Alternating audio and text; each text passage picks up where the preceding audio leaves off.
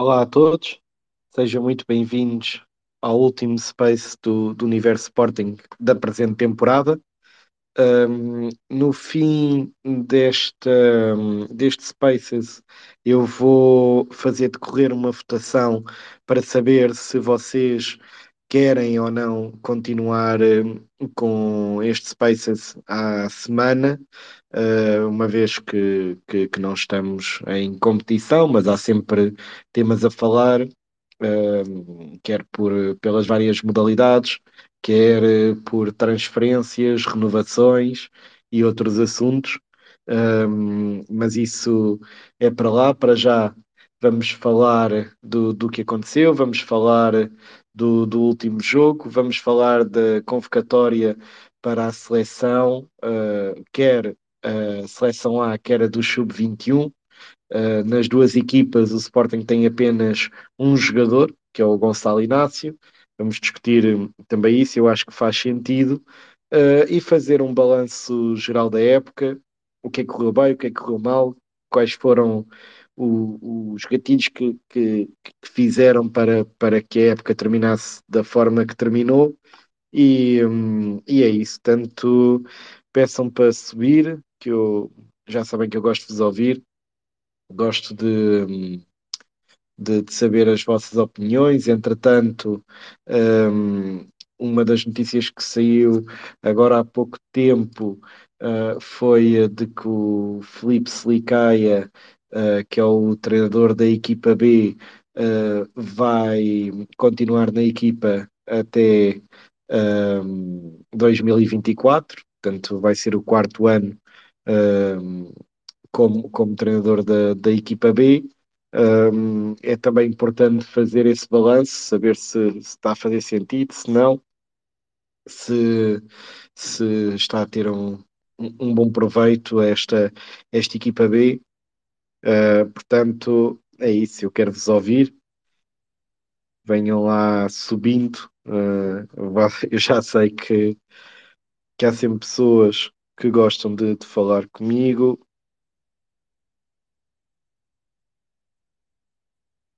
Portanto, venham aí subindo.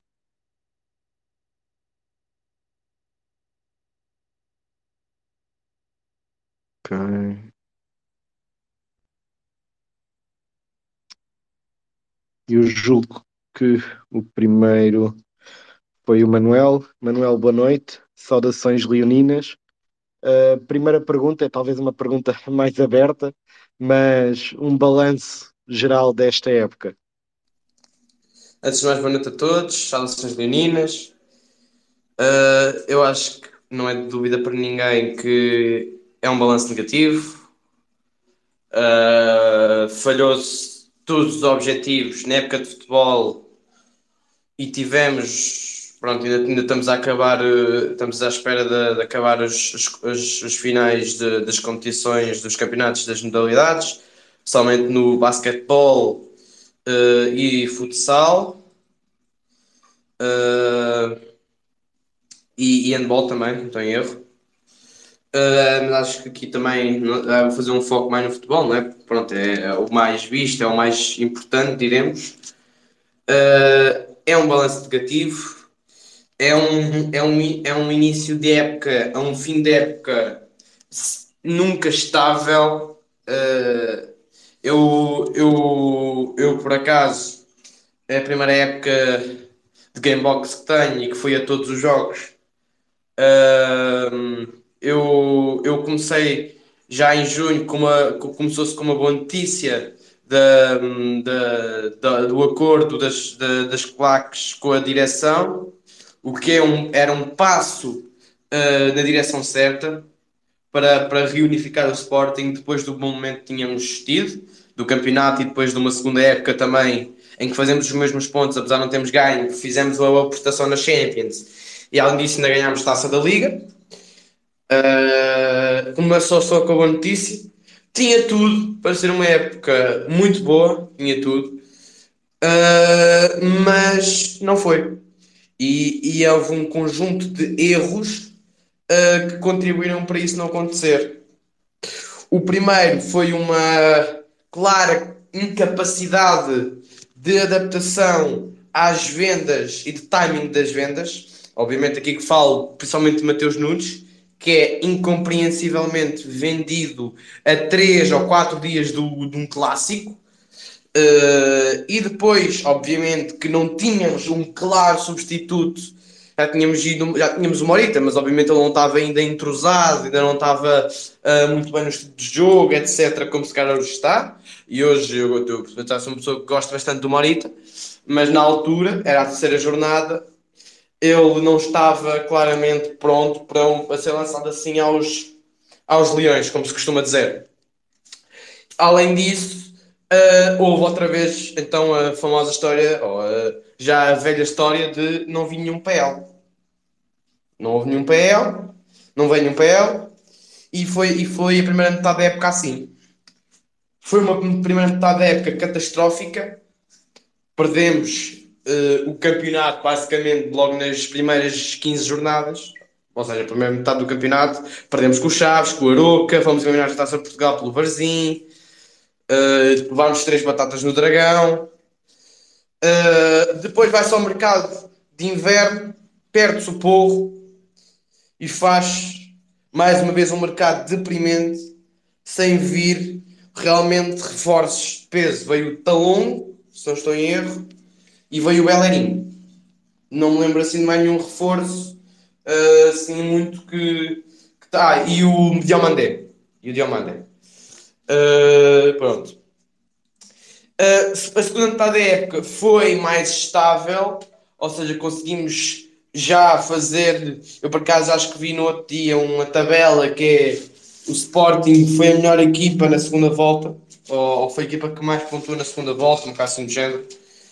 Uh, e pronto, eu acho que se tivéssemos sido competentes uh, e organizados naquele primeiro mercado, poderíamos ter feito uma, uma época inteira uh, sólida, regular, em que pontuássemos bastante e que poderíamos estar a lutar pelo título. Obviamente que eu acho que o principal problema foi mesmo a falta do ponta de lance, porque para as oportunidades que o, que o Sporting queria e não ter alguém que finalize tipo à base de ou à PRT ou algo do género, se calhar até podíamos ser uma equipa que marcasse tantos gols como aquele Barcelona de Guardiola.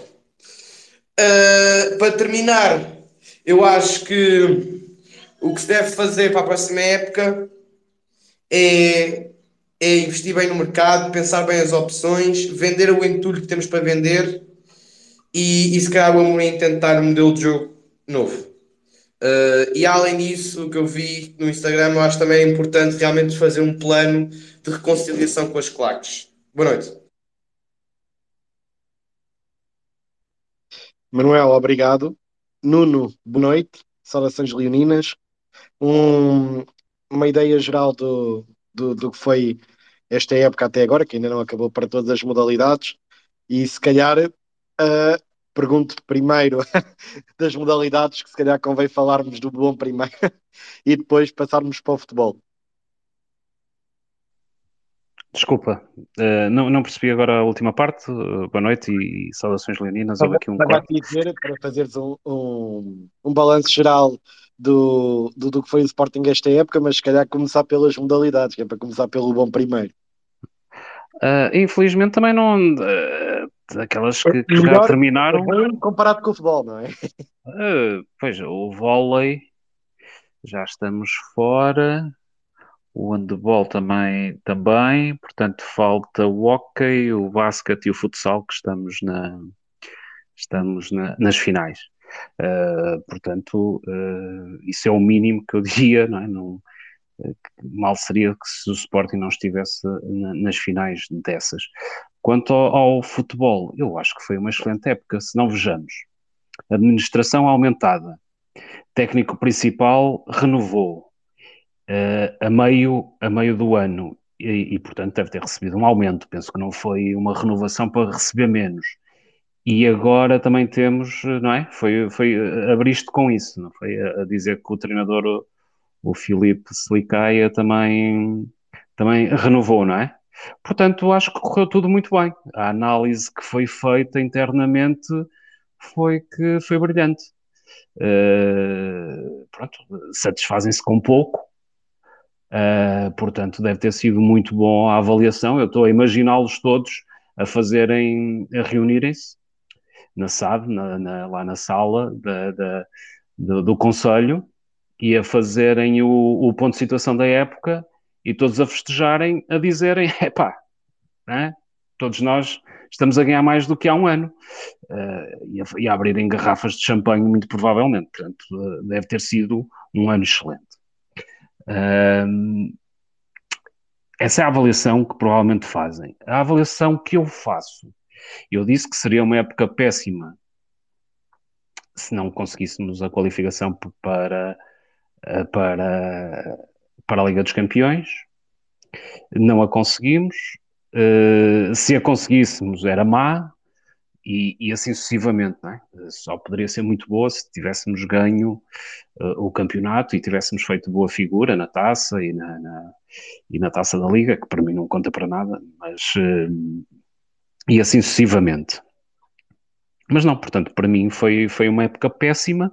Acho que o Manel escalpelizou aqui muito bem tudo aquilo que aconteceu e, portanto, desde, uh, desde uh, mau planeamento, logo desde o início pareceu-me que o, era evidente que o plantel do Sporting disse aqui, e portanto eu estar a dizer isto, estou a reviver todos aquelas, uh, todos os spaces ali de julho e agosto, onde eu disse isto, e muita gente depois acusava a dizer que não era nada disto, que não estava a ver corretamente, como é que se dizia na altura, havia aí pessoas que começou a correr a, a palavra chalupas, né? qualquer coisa, ah, são os chalupas, pronto, os chalupas que diziam que, que, sem um ponta de lança não dava, sem um, um mais um trinco uh, não dava, sem um lateral esquerdo não dava, sem uma série de coisas não dava, e que as contratações que estavam a ser feitas eram claramente más,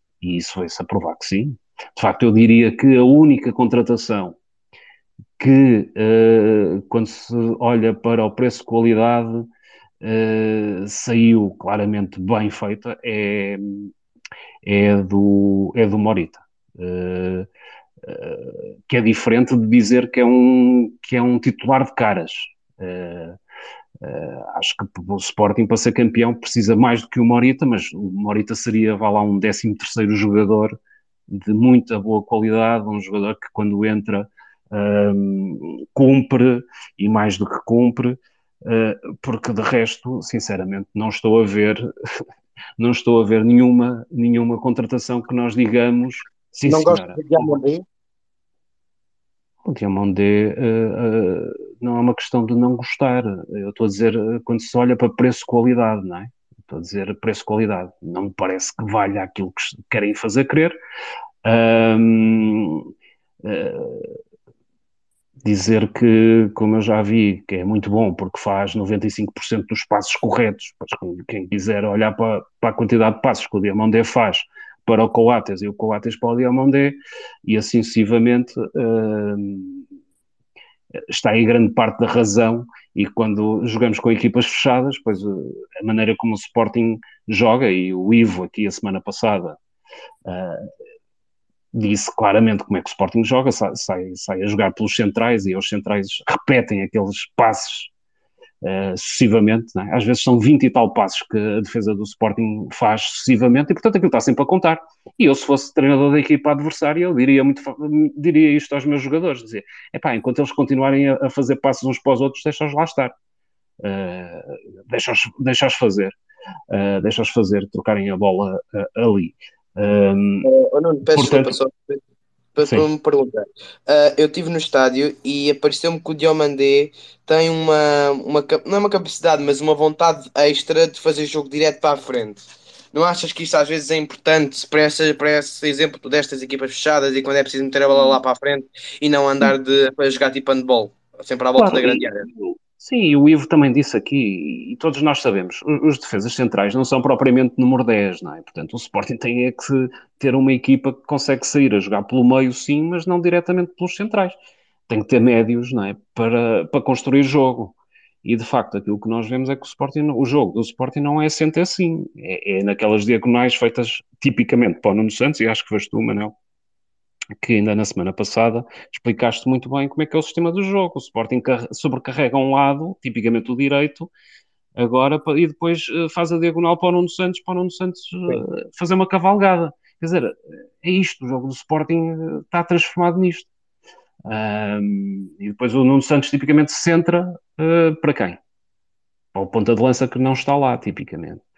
Uh, pronto, mas, mas falando mais, mais genericamente de como é que foi, foi, foi houve uma má estruturação da equipa, Houve uma facada nas costas dada pela direção ao treinador. Houve depois um treinador que não conseguiu, e ele próprio já disse isso. Eu disse isto aqui na altura, que havia uma guerra instalada entre treinador e direção, óbvia. Quem quisesse ler uh, as entrelinhas, e nem tanto nas entrelinhas de que eram aquelas conferências de imprensa, que, a meu ver se transformaram penosas para nós sportinguistas, porque aquilo era, era, era, eram recados atrás de recados, eram eram quase birras do nosso treinador porque estava descontente e até podia ter eh, razões para estar descontente.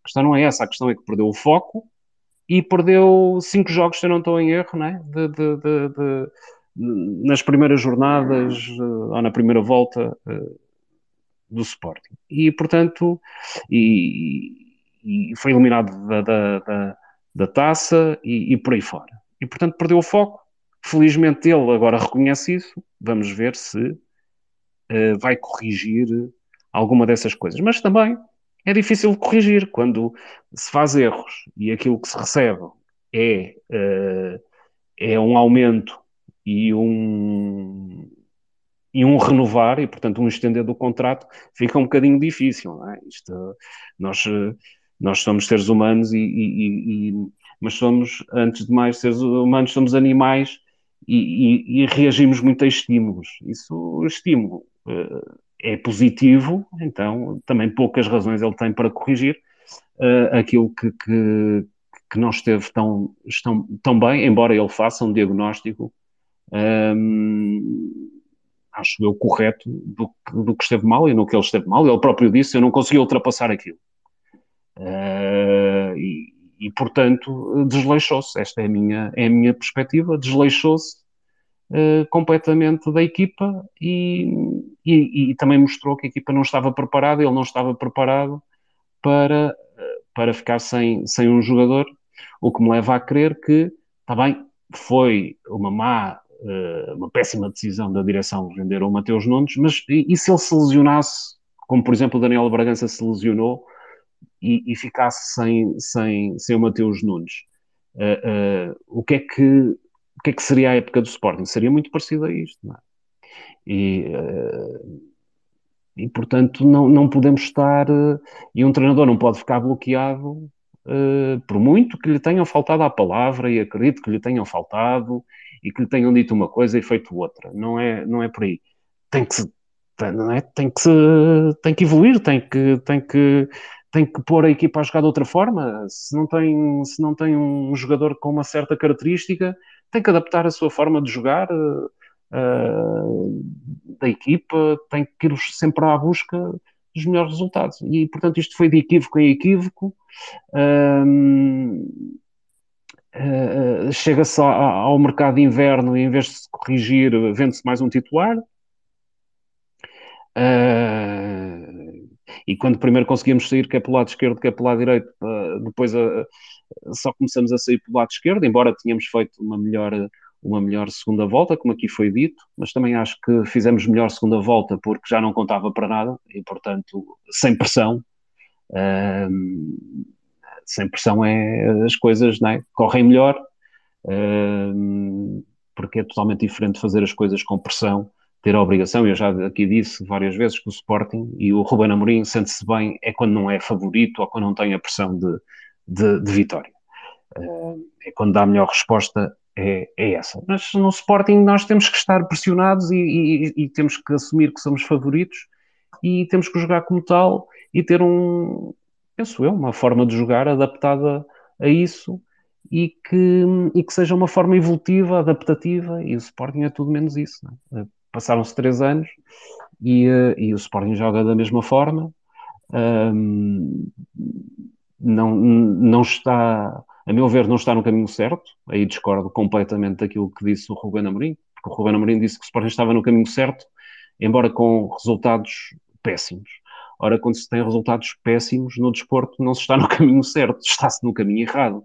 Um, e, portanto, uh, se, em algumas coisas o diagnóstico que ele faz está certo, a falar do ponta de lança, a falar que, que, que, esteve ali ele próprio enredado nas suas contradições, depois diz este tipo de coisas que me faz duvidar uh, se isto é, é, é, é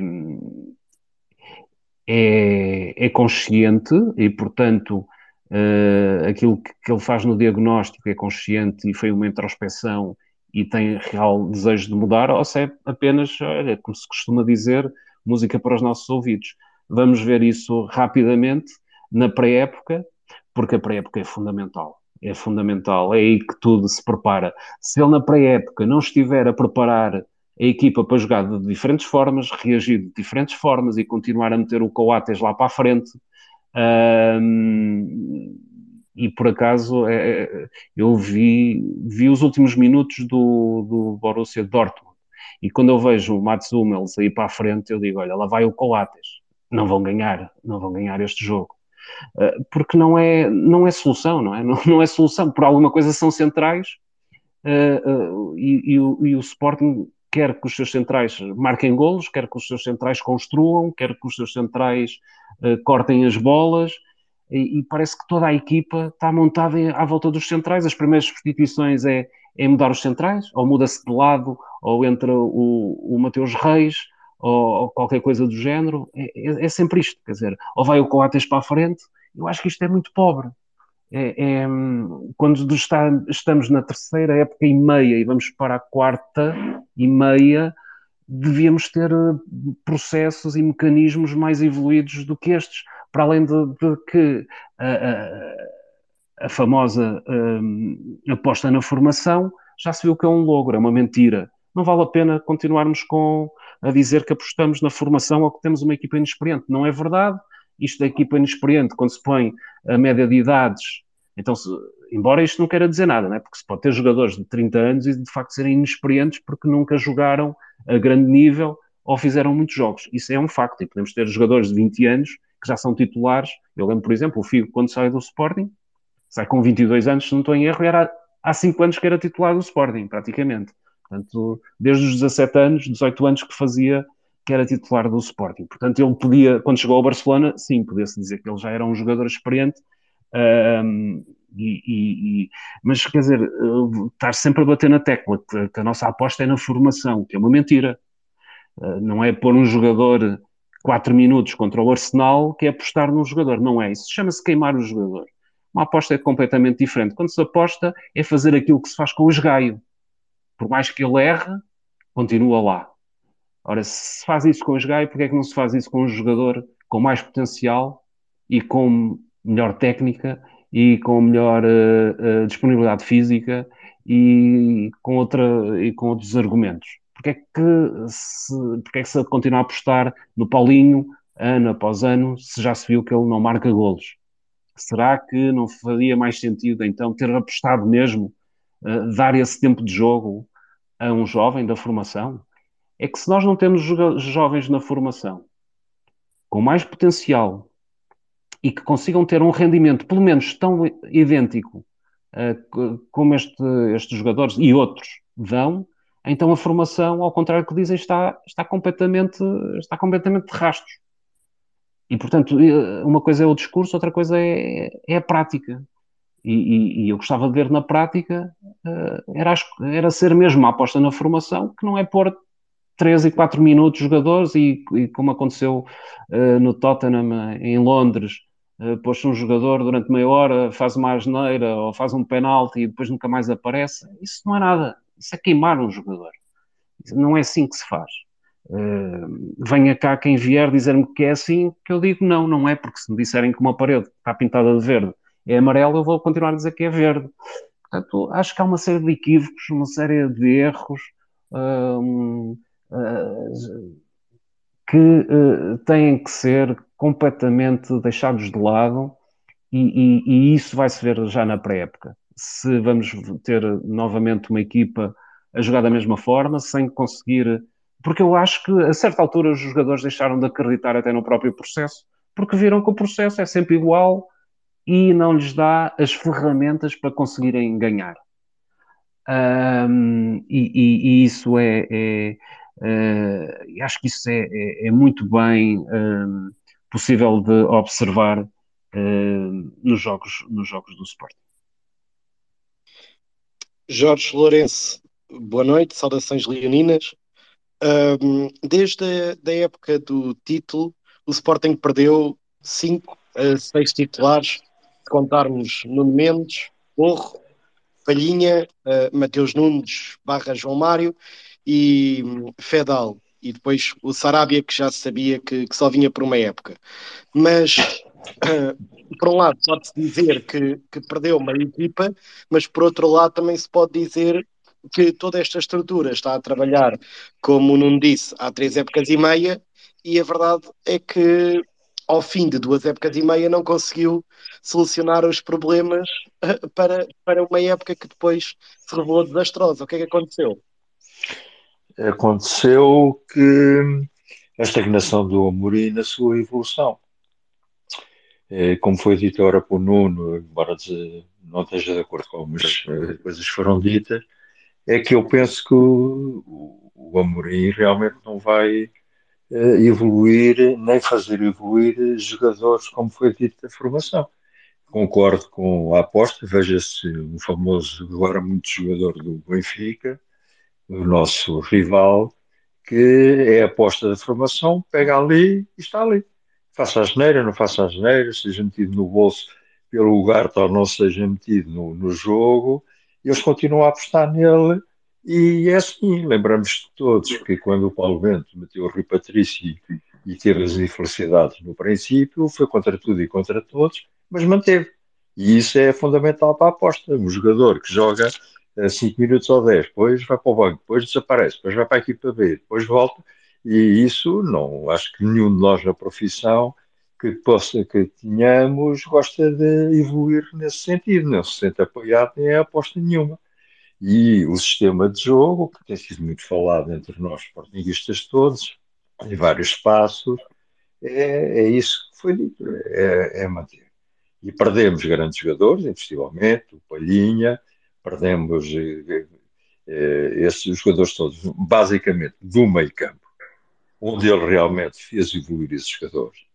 Mas a nível da evolução de, de outras posições, já não é o mesmo já não, já não consegue-os trabalhar tão bem. E por isso temos visto a degradação, que neste ano na defesa foi, foi, foi manifesta, e, este, e a teimosia dele no ponta de lança. Até o próprio, uh, o próprio treinador Manchester City reconheceu que uh, tinha que meter um ponta de lança à série. E quando mete um ponta de lança à série, as coisas acontecem e veja-se o, o que aconteceu. Quer dizer, isto é como toda a gente, como diz é, o treinador do Real Madrid, epá, o melhor é a gente adaptar os sistemas de jogos aos jogadores que têm. Porque o Mourinho pode dizer que para o sistema de jogo quero o, o, o XPTO. Está bem, se eles custarem 80 milhões de euros, ele já sabe que o Sporting não tem capacidade para ter 80 milhões de euros e vai continuar a dizer que é os jogadores e tem experiência, e os jogadores e os outros, e aqueles e aquilo, e não saímos da, na mesma situação. E acho que essa estagnação da evolução do Amorim, que foi dito muito bem, na, na época do, do Covid, sem pressão, não era para sermos campeões nem pouco mais ou menos, funcionou. Eh, depois a seguir, eh, quando foi para doer nestes dois últimos campeonatos, eh, foi que foi, já no, no anterior, apesar de termos feito, estarmos ali a morder os, os, os calços, mas mesmo assim havia já sinais de que as coisas não estavam a correr e os jogos tornaram-se cada vez mais difíceis de, de ganhar. E, e, temos que fazer essa renovação.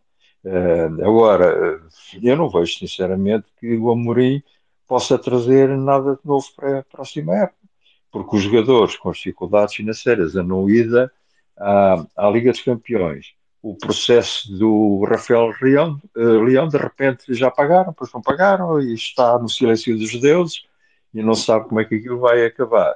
E, portanto, o tal famoso Rafael Leão vai ser o nosso Liga dos Campeões, não vai funcionar, as dificuldades são as que são, as tesourarias são as que são, e, portanto, nós temos limitações. E comprar hoje um ponta de lança por 10 milhões, quer dizer, eh, para ser titular daquilo que é preciso para o Sporting, não estou a ver que se consiga alta qualidade, como também se investir em determinados jogadores que é preciso ver que foram indicados pelo Amorim, pensamos nós, e que depois também não vingaram, como o Sotiris, este está longo, vamos ver, e portanto a gastarmos depois às Rochinhas e outros na sequência de aquisições que foram feitas uh, com validade, nomeadamente o Edwards, que depois foi a compensação feita com o Rochinha, portanto uh, o Edwards não custou X, custou X mais Rochinha, depois no Estoril veio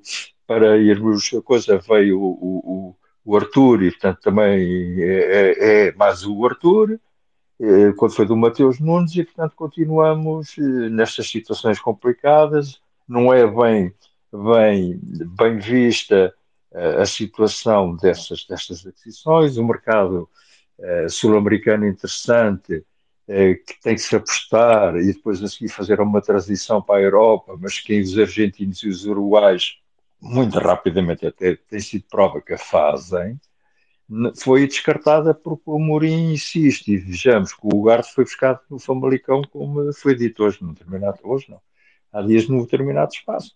É, não é jogadores que se vai buscar direto, tirando o Talongo agora, mas não é para entrar de caras como vamos ver na próxima época, e vai fazer adaptações e esperando arranjar um 6 como o Palhinha ou como o Ugarte Quer dizer, é que a gente para o Palhinha tínhamos o Ugarte, que já estava em Portugal e já estava a ver que era o que era. Agora para ir buscar outro do nível ou do Palhinha ou do Ugarte, por quanto?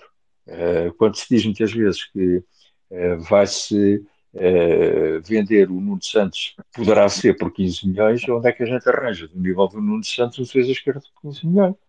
Onde é que a gente arranja?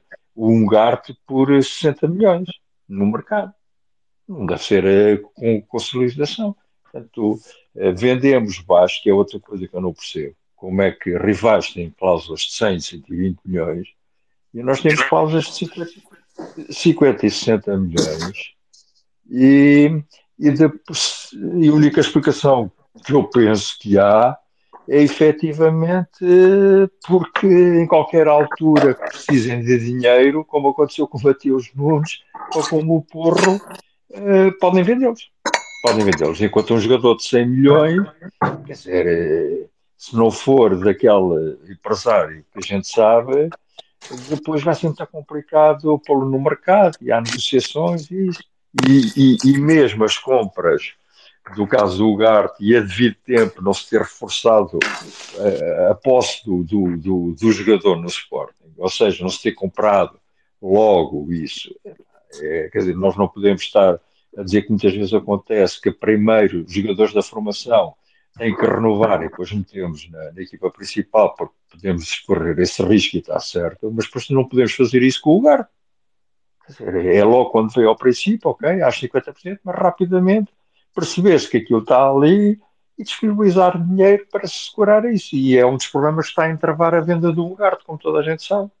Portanto, Acho que eh, todo o departamento do Sporting, Amorins, diretor desportivo, estrutura virada para o Sporting, não dão confiança nenhuma para que efetivamente o Sporting lá vá e o treinador não evolua para a possibilidade de ter sistemas alternativos, que isso é realmente fundamental, é fundamental hoje em dia.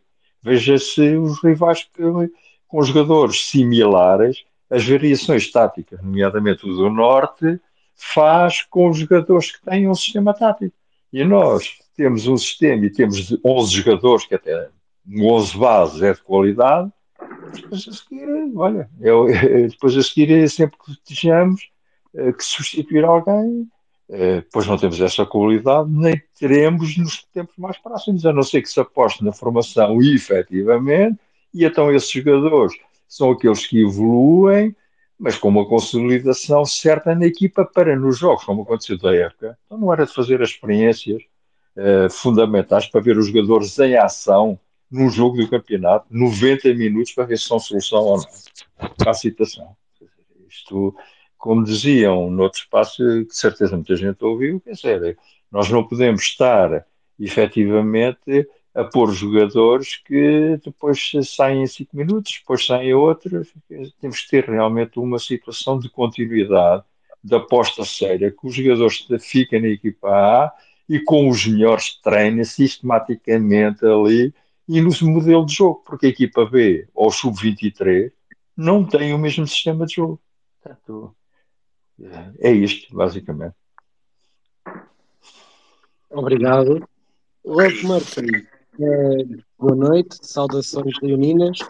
Uh, é assim, é, é, é, factual que o Rubén Amorim tem o um núcleo duro de, de, jogadores, mas se jogam aqueles que melhor treinam, porque é que depois não conseguem meter em prática aquilo que é praticado durante a semana? Boa noite, amigos. Saudações leoninas para todos.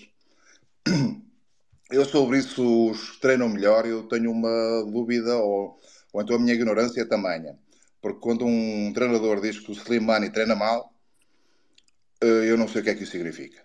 E é dispensado porque treina mal.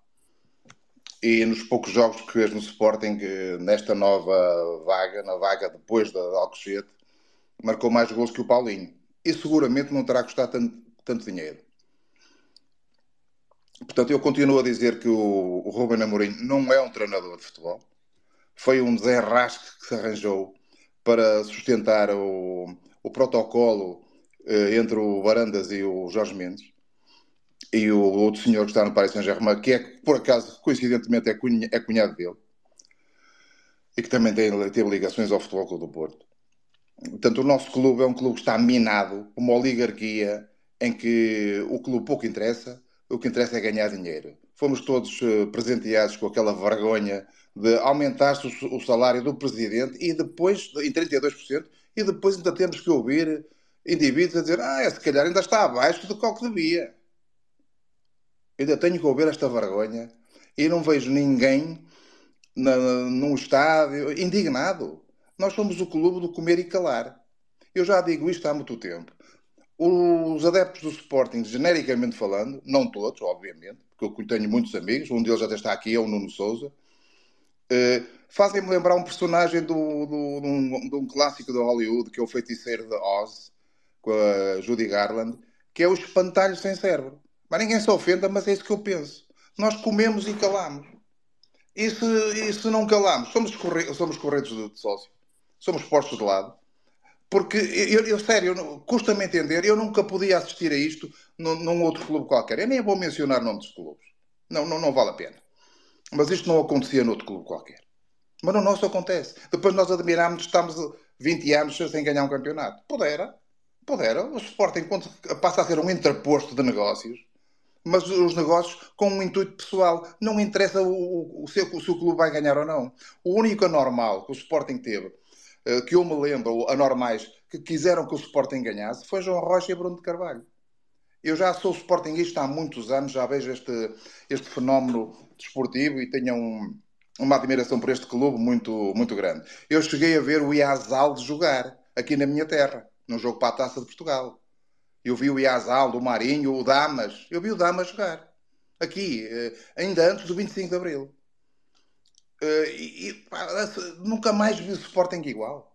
Eu fui ver a final da taça UEFA Alvalade e já vi aí um, um clube perdedor. Não vi uma, um, um ambiente que, que, que, me trouxesse a, a, vontade de querer ver o Sporting ganhar. Vi, vi, vi uma vontade de.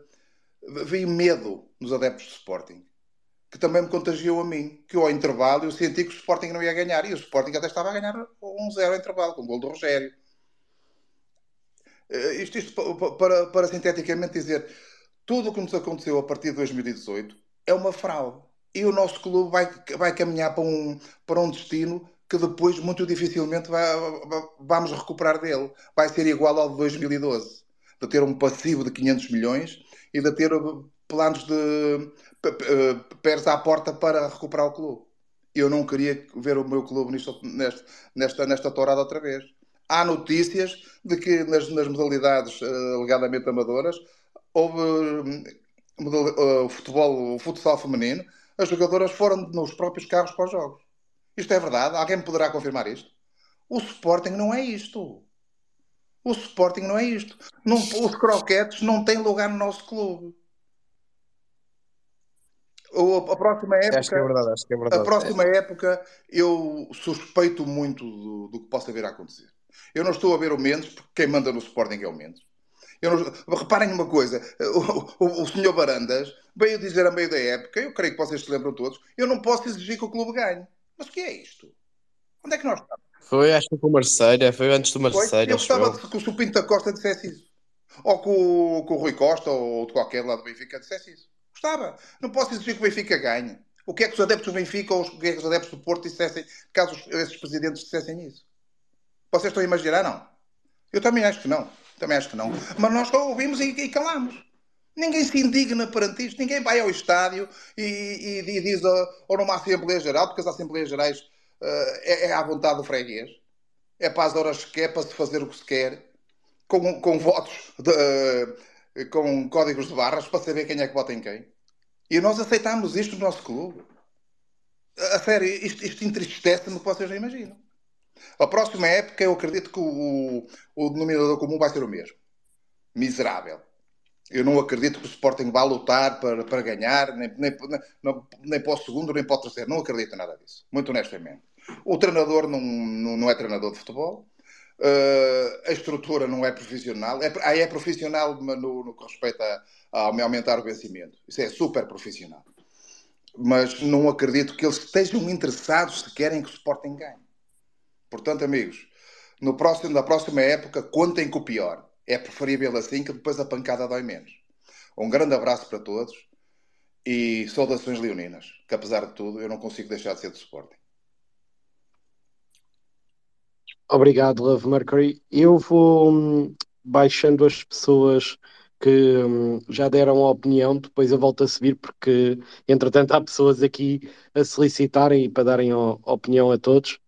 Um, entretanto, Pedro Ramos, boa noite, saudações leoninas. Um, como, como eu sei que gosta de fazer um, um, um balanço mais, diria, mais estratégico, mais tático um, da, da, da, questão, eu pergunto-lhe se nós perdemos dois titulares desta época, que foi o Mateus Nunes e o Porro, o Porro só a, a metade da época, pergunto se eram esses dois jogadores que impulsionavam a equipa e se a equipa estava tão dependente de apenas dois jogadores em 11. Eh, boa noite a todos. Saudações Unidas. Uh, uh, João, não é que se chama? O João. Uh, se me permitir, eu vou responder à sua pergunta, mas a questão da dependência ou, ou, ou, não dependência de um técnico sobre este ou aquele jogador ou sobre uma equipa tem a ver essencialmente com aquilo que eu vou passar agora a dizer. Se vocês não se importam, hoje preparei-me um bocadinho diferente. Eu costumo falar de improviso. Hoje, eh, vocês não se importam, dão-me só dois ou três minutos e eu explico aqui de uma forma sucinta aquilo que eu, que eu penso sobre estas matérias.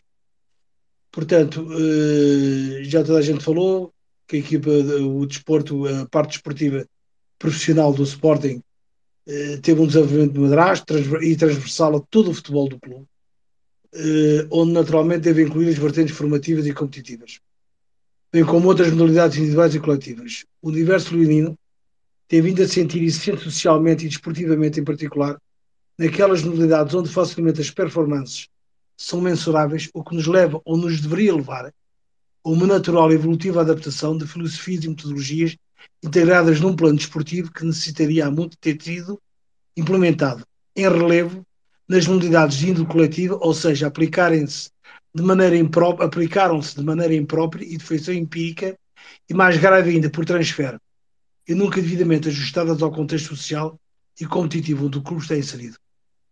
Na verdade, resultante das minhas vivências e experiências práticas, é possível ser falsas modéstias ou fingidos rodeios afirmar que a incompetência, o desleixo, o completo desnorte, a demagogia, a opacidade informativa e a afronta aos princípios básicos que devem presidir nas práticas esportivas coordenadas a este nível foram iliteradamente, mas conscientemente mantidas e sustentadas por um Conselho Diretivo, um direito esportivo, bem como por aquele que tinha alguém em conjunto, em conjugação de esforços com a sua equipa técnica, defender até ao impossível os superiores interesses de, instituição, de, uma instituição secular. Acabando-se por produzir uma moção cheia de nada, uma mão cheia de nada, construindo sem sombra de dúvidas uma discricionariedade às genuínas aspirações coletivas e competitivas. Assim, todo o processo formativo e competitivo, desde os petizes, reparem, dizer isto, desde os petizes até à sua equipa mais representativa, resultou numa imensidão de equívocos, onde é notória a falta do saber e do conhecimento desde o planeamento, onde os aspectos metodológicos jamais podiam resultar do empirismo e improvisação. Há aqui, entre outras variáveis, estabeleceram com rigor a grandeza e orientação da carga de treino do jogo, competição. Quais os critérios que determinam a avaliação permanente dos efeitos da adaptação do atleta, das valências motores e coordenativas, é? De todos os envolvidos no processo formativo competitivo, bem como na gestão dos recursos humanos existentes no clube, pois a dignidade da representatividade a sua exigia e se almeja. No conjunto destas perspectivas, e em pleno apoio aos aspectos formativos competitivos, e a aparente, e de todos quantos vivem e servem o futebol, o que não é o caso no Sporting, o clube não soube promover as iniciativas adequadas a essa implementação de rigor e de exigência pessoal e coletiva. Tenho para mim a certeza de que o constatar e divulgar dos progressos metodológicos do treino serão o verdadeiro suporte a um diálogo entre os protagonistas deste fenómeno desportivo. O dirigente, o conselho diretivo, o técnico Rubino Amorim e o praticante, os atletas. E agora, só para concluir, que não quero uh, ocupar muito tempo. Eu há muito que venho dizendo, e é, é extraordinário, e as pessoas já falaram, que me desculpem, daquilo que eu vou dizer, mas eu, desde 2018, venho a dizer aquilo que vocês dizem agora. E venho escrevendo, não só digo, venho escrevendo. E há pessoas aí no, no, no, que estão aí que sabem bem aquilo que eu estou a dizer. Portanto, uh, desde o primeiro momento, uh, tenho sido um, um acérrimo crítico da forma como o clube tem sido, tem sido representado, em termos técnicos, em termos táticos, em termos físicos, em termos até de, de, de, do fato que, que, não vejo ninguém do Sporting com o símbolo ao peito, a não ser nos jogos, que também era melhor não, não ser nos jogos. Depois, a dependência de, de, um, de, um, de um treinador relativamente a este ou aquele jogador, seja ele quem for, uh, o treinador tem que ter os tais planos B, C, D, H, F, G, por aí afora tem que ter o adversário todo. E tem que perceber que jogadores é que tem. E o Amorim nunca conseguiu perceber isso. Não sabe, não consegue perceber. Porque não tem esse saber, esse conhecimento, não tem essa sensibilidade própria. O facto de ter sido jogador, jogador da bola não quer dizer que seja um bom treinador. E o inverso também é a mesma coisa. Estão a ver? Não quer dizer que um bom treinador tivesse de ser um bom jogador da bola. E neste caso de futebol. Porque a bola é uma. Quando a gente joga com os amigos, depois vamos para uma moçarada. Agora, nós no Sporting este senhor que agora acabou de falar uh, disse uma coisa que é verdade. Nós somos um clube de mansos. Eu não o disse, mas eu vou dizer. Somos um clube de mansos. De, há uma incultura associativa quebrada aos céus. É demasiado, é demasiado. A mim choca-me profundamente esta incultura associativa. Porque nós, formos aqui ver, somos praticamente sempre os mesmos que estamos aqui neste fórum, digamos assim. Uh, não vejo outro dia, teve aqui uma senhora, e com muito gosto, não sei se hoje vai estar, mas uh, e isto nós acabamos de falar uns para os outros, mas aquilo que nós dizemos ou aquilo que pensamos acaba por não ter efeitos práticos naquilo que era necessário, que era a mudança. E essa mudança vai custar muito. Eu disse, escrevi, está escrito, uh, e tenho aqui, quem quiser ver depois pode viver, ou posso enviar para quem quiser. No mesmo dia que o Sporting foi campeão nacional, eu escrevi este título vai nos custar muito caro.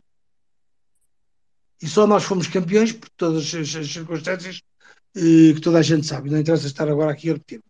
Portanto, a dependência desse treinador, no, neste caso estamos a falar do Amorim, ele sabia muito bem, porque eu não acredito, porque eu sou também treinador, eh, e estou à vontade para falar nisto, eh, tem que perceber e tem que sentir que o A, o B ou o C em função da sua valia, de, das suas performances que vai, vai estabelecendo neste ou naquele jogo, ou, ou porque há indivíduos mais uh, determinados, há indivíduos com uma maior equilíbrio psicológico, um maior equilíbrio mental e conseguem estabelecer 3, 4, 5 ou 6 jogos a um nível superior, digamos assim, ou já lá quase na tabela de cima, e há outros que fazem um grande jogo e depois estão 5 ou 6 completamente. E vocês vejam o caso do Pote, por exemplo.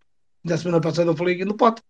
O, o, a época que ele fez uh, no, no, ano do título e agora vejam as duas épocas que ele fez, últimas. Passei autenticamente a camisola no campo. Não pode ser, não soar a camisola. Isto faz-me lembrar o Memé, que jogava no Benfica, que, tinha, que se dizia à boca cheia que ele não, não, não suava a camisola. E é verdade. Não sujava os calções, mesmo que o campo tivesse todo cheio de lama. Não sujava. Mas estava lá. E era um finalizador danado. E nós? Foi falar também na questão do, do, do, do, do apadrinhamento que o Amorim fez, digamos assim, este apadrinhamento entre aspas, uh, Paulinhos, de, de, dos Gaio e de outros mais que andam por ali. as pessoas, isto tem que ser dito com toda a franqueza, com toda a frontalidade. Uh, isto é como eu quando, quando trabalhava, agora estou formado, uh, ainda vou fazer alguns trabalhos para colegas que me pedem, mas eu quando fazia uma coisa, isso era aquilo que eu gostava de fazer. Ninguém me apontou uma pistola para o fazer. Hein? Ninguém me obrigou a fazer. Eu tenho que ter a hombridade, a honestidade intelectual e o fazer bem feito. Porque senão não vale a pena andar ali. E as pessoas, os jogadores do Sporting, são maus profissionais. O, Amorim é mau profissional. E como esse senhor disse, são bons profissionais no final do mês. E depois é o tal nível de exigência que não existe. E quando não há exigência, não há disciplina, não há rigor, não há regras e ninguém cumpre com nada.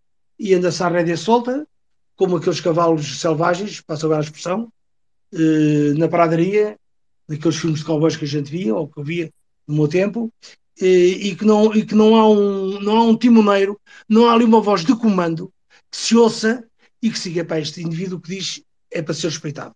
E não, o Amorim, eh, eu aliás escrevi um artigo aqui há uns meses atrás sobre o síndrome de Bernal.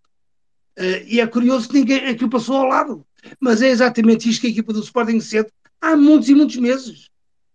Porque está cansada do método, está cansada do meio, está cansada da forma, do conteúdo. É porque isto é exaustivo. Torna-se saturante. Não, epá, este gajo não é capaz de mudar a vírgula, pôr ali o, o outro no meio, o outro na esquerda. Pá, não alterem isto. Mantém sempre o mesmo. Agora, este último jogo do campeonato era a melhor coisa que o Benito devia ter feito. Como esse senhor aí falou não, ou alguém falou, já não me lembro quem é foi que falou, na questão da, da formação. A formação é a base, é a pirâmide da parte competitiva depois. Porque se nós não tivermos formação, vamos buscar jogadores aonde? Não vamos, porque não temos dinheiro.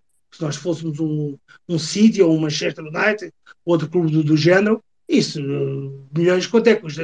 50 milhões. Então toma lá 60 e guarda o troco. Pronto. Mas uh, no Sporting isso não acontece. Então tem que se valorizar a formação e quando o treinador do clube, com as responsabilidades que tem, com com em termos de representatividade, aquilo que representa para o clube, que é um, é um funcionário do clube, mas diferenciado de todos os demais, não pode vir para a praça pública, até o pode dizer lá em off, lá no balneário, com os colegas, não sei quê, não sei quê, não sei quê. Mas não pode vir dizer em off que o FATAU não está para ganhar títulos, nem a formação está para ganhar títulos, está para meter, reparem o termo que é usado, o adjetivo, para meter jogadores na equipa A. E agora pergunto, onde é que estão esses jogadores? para meter na equipa A. Ele nem sequer no último jogo, que já não tinha nada a perder nem a ganhar, mais ponta acima ou mais ponta abaixo, ele continuou só meteu lá o Isu, não nada, porque teve que poupar o, o moço que vai ser agora vendido, o, esquece de sempre o nome do, do, do moço. Portanto, e, estas coisas todas conjugadas, isto dá uma montanha de problemas, que é uma coisa. E depois temos um conselho diretivo amorfo, incompetente, que não percebe nada daquilo que é o desporto, já nem digo de futebol que é as atividades esportivas federadas a este nível e com a, com a dimensão que o Sporting tem. Portanto, não percebe nada e está ali só para ganhar dinheiro.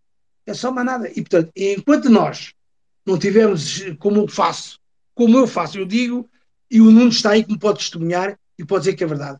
Eu, no primeiro dia me vim para o Sporting, eu estava num almoço com o Nuno e disse: Este indivíduo vai criar problemas ao clube e não é treinador. Nem será, nem daqui a 30 anos. O será. Portanto, e como o Rubem Mourinho, há jogadores também que estão da bola, tiveram a sorte de ir jogar a bola e de entrar no Sporting, como outros no Benfica, que também lá há equívocos no Benfica, também lá há muitos barretos no Benfica, uh, mas o Benfica organizou-se, preparou-se para esta época para ser campeão. O Porto, mesmo com os problemas que tem financeiros, mesmo com tudo, tem um treinador que é extremamente competitivo, não gosta de perder nem a feijões, nem a feijões, nem, nem era como eu nos treinos, nem, nem gostava de perder nos treinos. E a conclusão que eu chego é isto: este senhor Amorim não sente o Sporting, não vive o Sporting, não sabe o que é o Sporting, e possivelmente se lhe perguntarem que títulos é que o Sporting tem no futebol, ele não o saberá. Ou no futebol ou noutras modalidades. Porque o Sporting não é só futebol. Há outras coisas uh, ligadas desportivamente e não só, e socialmente. E isto é uma desgraça pegada, porque nós estamos num país de grandes costumes, onde tudo é feito, tudo é dito, sem se penalizar quem toma determinado tipo de decisões e quem toma determinado tipo de atitudes, penalizá-los, mas de forma não é branda.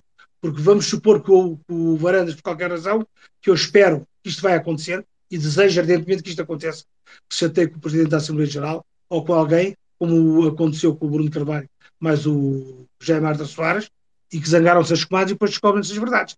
E aqui vai acontecer a mesma coisa, o Varandas vai sair assim. E quando sair, devia ser responsabilizado. Mas não é responsabilidade só pelos sócios, é responsabilidade criminalmente. Aliás, ele e todos os presidentes antecedentes, à exceção do Bruno Carvalho, que deixaram lá passivos de milhões.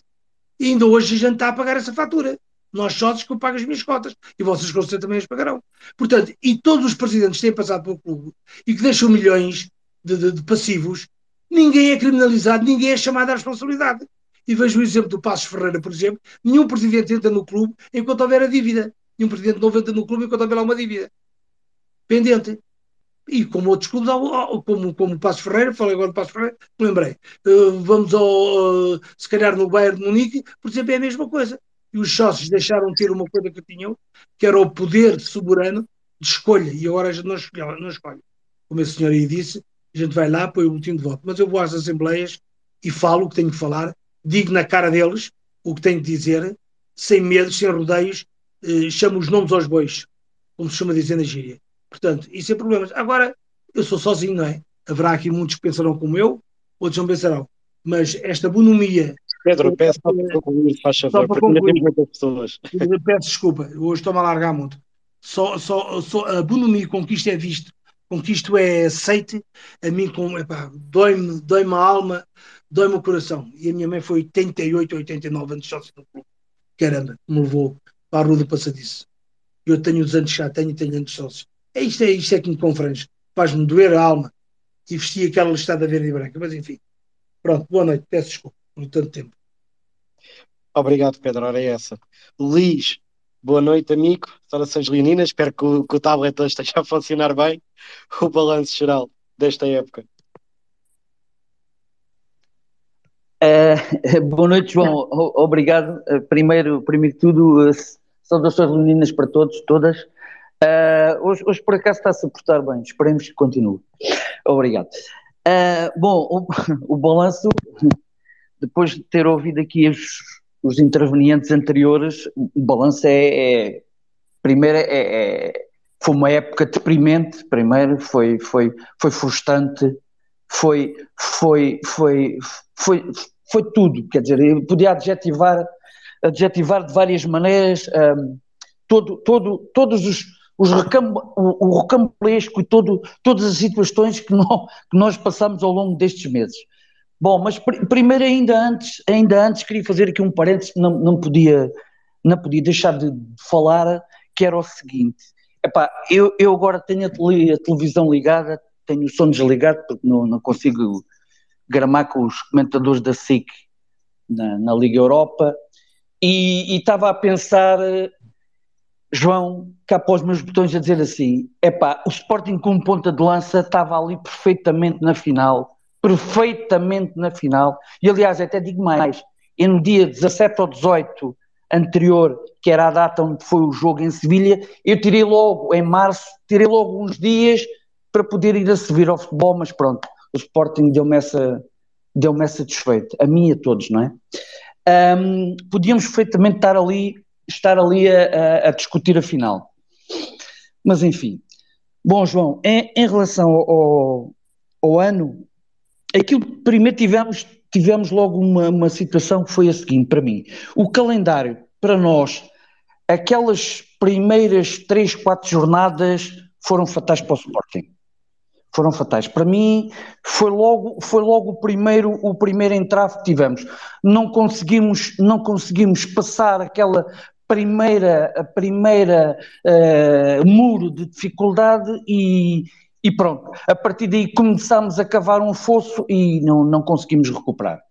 Uh, em relação a isso, tenho a dizer que a, a venda do, do Mateus Nunes na, na semana uh, de, anterior à ida uh, ao Dragão, para mim, e depois, como já foi dito aí por outros intervenientes anteriormente, realmente todo aquele bate-boca nas conferências de imprensa do Amorim, uh, todo aquele mal-estar que nunca se soube o que é que, o que, é que aconteceu uh, efetivamente, uh, não, não, não, não, pronto, o, o Amorim perdeu ali o, o, perdeu ali o rumo e foi, e pronto, foi fatal. Foi fatal porque já não, já não foi possível recuperar esse, esse, esse que fosse foi cavado nessas primeiras jornadas e pronto. Uh, passando, passando depois do campeonato, passando depois ao, ao Varzim, que nem me quero lembrar como é que, como é, que é possível, como é que é possível uh, que aquele jogo tenha acontecido e temos saído da taça uh, tão precocemente. Uh, outra questão, epá, eu, eu sinceramente não consigo ver e não me lembro, já vejo futebol há muito tempo, já vejo futebol há muito tempo, não consigo uh, ver um, um, um, um ponta de lança no clube como o Sporting tem que fazer o ponta de lança, digamos, titular, tem que fazer pelo menos de uma, de uma equipa como o Sporting 15 golos.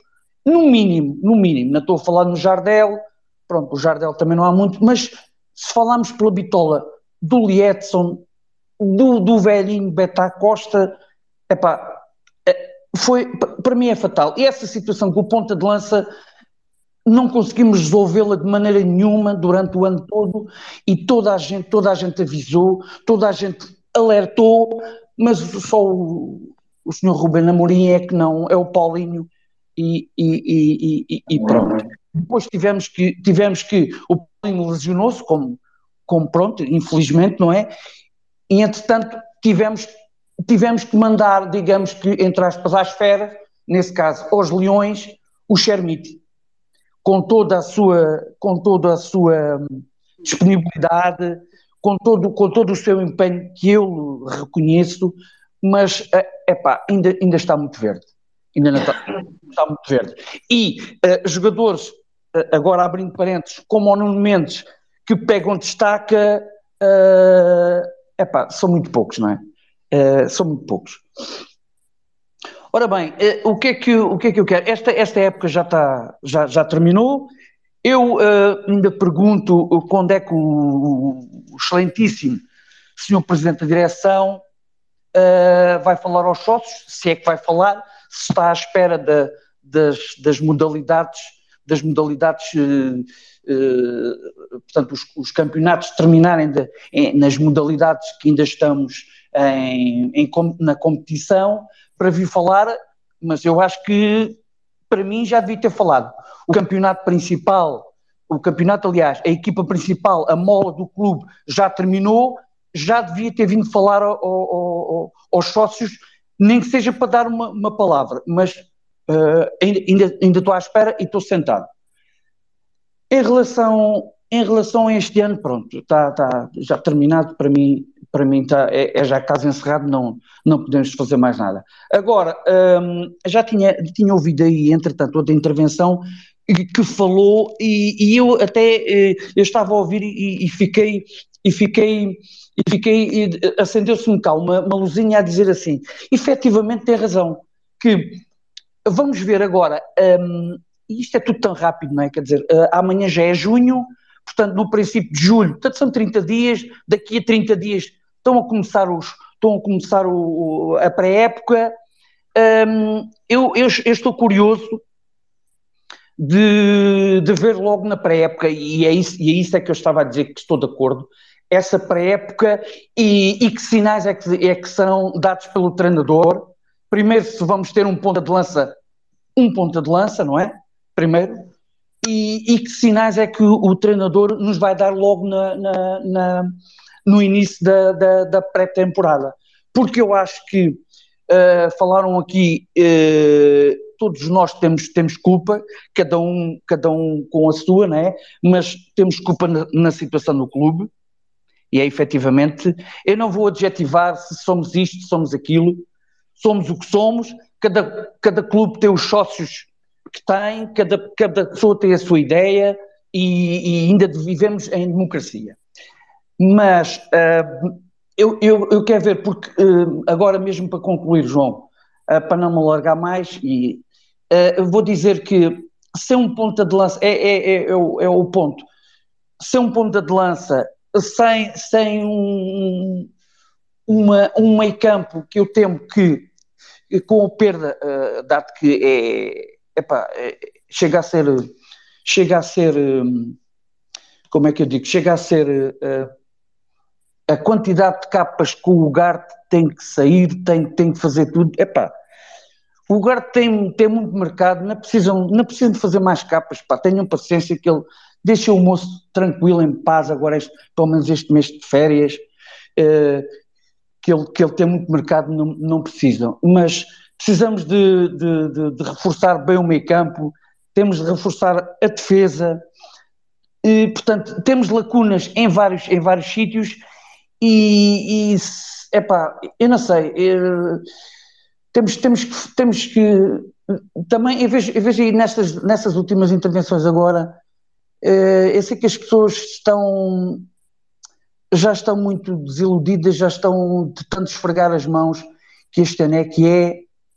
Eh, temos que ter, epá, eu sou uma pessoa de fé e, epá, pelo menos não sei, mas uh, tento, tento ver as coisas positivas e, e tento e, e, vou dar ainda um vou dar ainda uma margem ao Ruben Amorim, pelo menos para mim, uh, que as coisas vão, vão, vão, vão se alterar.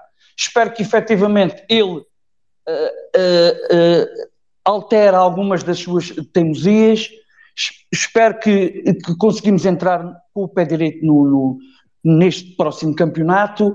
Espero também que o, que o, que o, que o calendário não seja madrasto e que pelo menos nas primeiras jornadas para o, para o comboio começar a funcionar também é preciso um bom arranque de campeonato com os, com os jogos mais, digamos que não mais fáceis, mas mais, mais tranquilos para, para a engrenagem funcionar. Temos de ter fé e a esperança é verde e, e, e em agosto temos novo campeonato, é isso que interessa. E para já, obrigado João e saudações leoninas. Obrigado.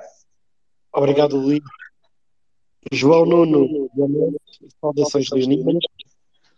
Eu, por acaso, é, é do, dos comentários que eu mais quero ouvir, porque uh, tenho escrito nas últimas semanas. Uh, espera aí, deixa-me só silenciar aqui o microfone do Luís, já está. Uh, tens feito uh, vários tweets um, com opiniões contrárias daquilo que se foi dizendo aqui, e por isso eu estou curioso para saber, para saber a tua opinião, porque isto é sempre bom termos ideias divergentes, não é? Para... porque se toda a gente gostasse do azul, o que é que era feito o amarelo, não é? Sim, senhor. Uh, não sei se me estou a ouvir. Estamos, perfeitamente. Estou? Não sei se me estão a ouvir, se conseguem ouvir. Estou, estou. Ah, obrigado. Muito bom. É a primeira vez que eu. Estamos, João, bora. É a primeira vez que eu estou a participar. Uh, sou sócio há 35 anos do Sporting e acompanho o futebol do Sporting desde a época 81-82. Portanto, já tenho aqui uns anitos. Uh, e eu, pronto, além do, do balanço da época, eu gostava de fazer aqui uma reflexão sobre o que é o nosso ADN como clube.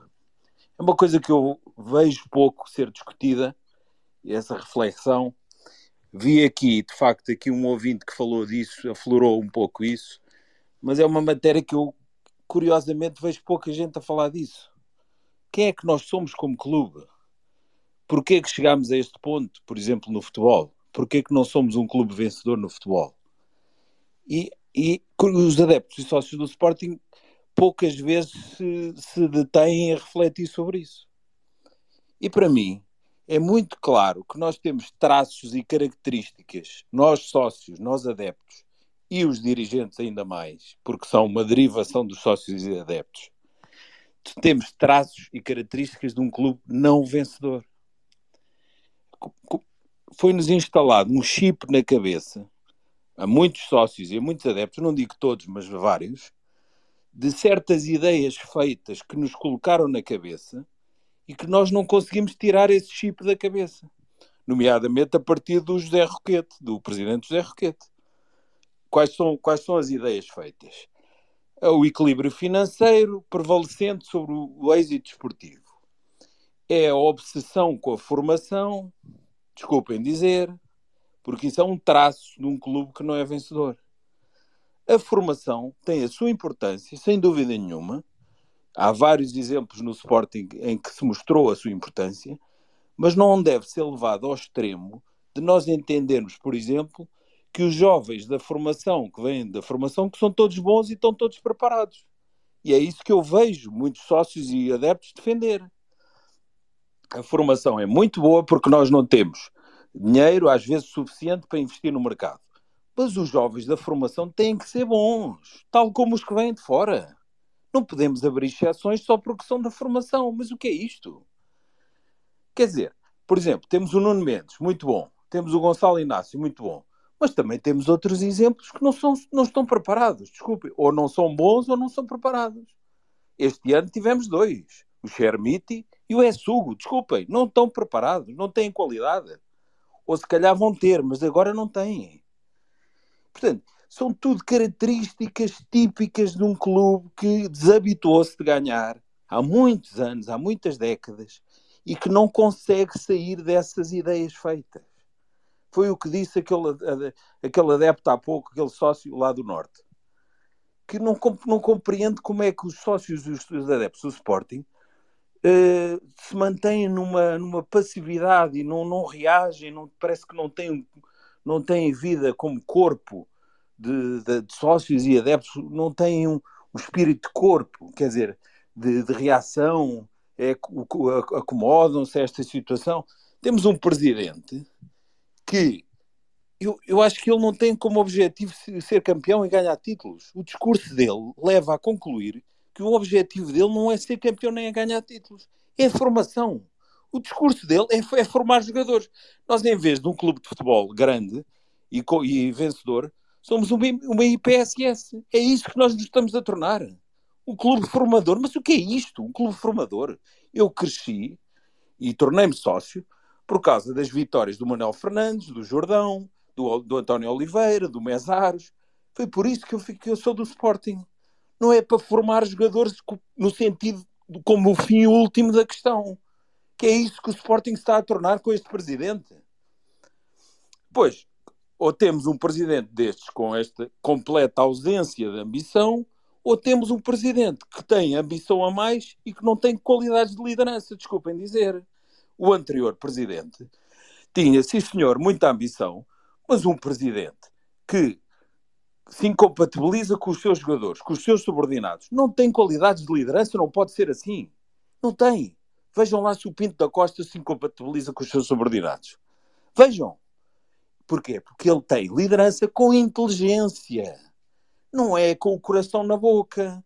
Não é com a testosterona na, na, na garganta. Isso não é forma de liderar. Desculpe, não é. Tal como este, que não tem um pingo de ambição naquela cabeça, também não é forma de liderar. Nós ou caímos num extremo ou caímos no outro. Não há aqui um meio termo. Não conseguimos chegar a esse meio termo. Portanto, desculpem estar-me a alongar. Em relação ao balanço da época, já foi muita coisa dita e tem toda a razão.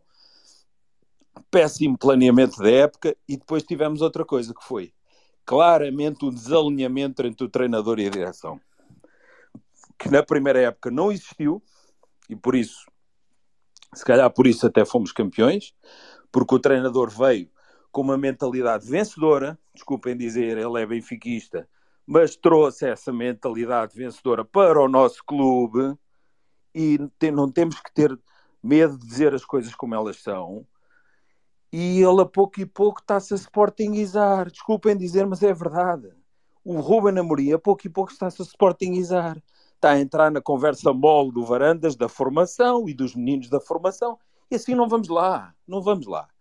Pronto, quanto à, à época, claramente, e aqui falo em abono da direção, eu tenho conhecimento que a direção quis lhe oferecer jogadores para determinadas posições que aqui já foram ditas e que foi ele que não quis. Atenção, isto é preciso que fique claro.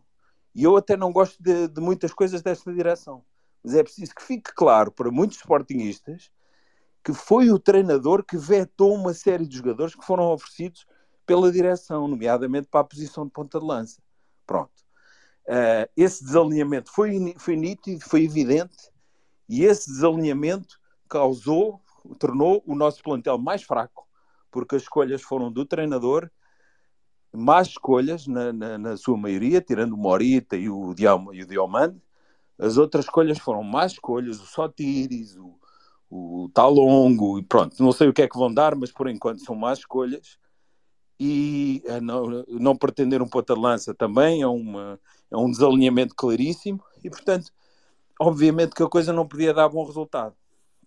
Para a próxima época eu não faço ideia, porque continuo a sentir este discurso de, do temos que vender e temos que pagar as contas o equilíbrio financeiro e não podemos arriscar e vamos deixar o clube melhor do que quando chegámos. Como é que é possível deixar o clube melhor do que como chegámos?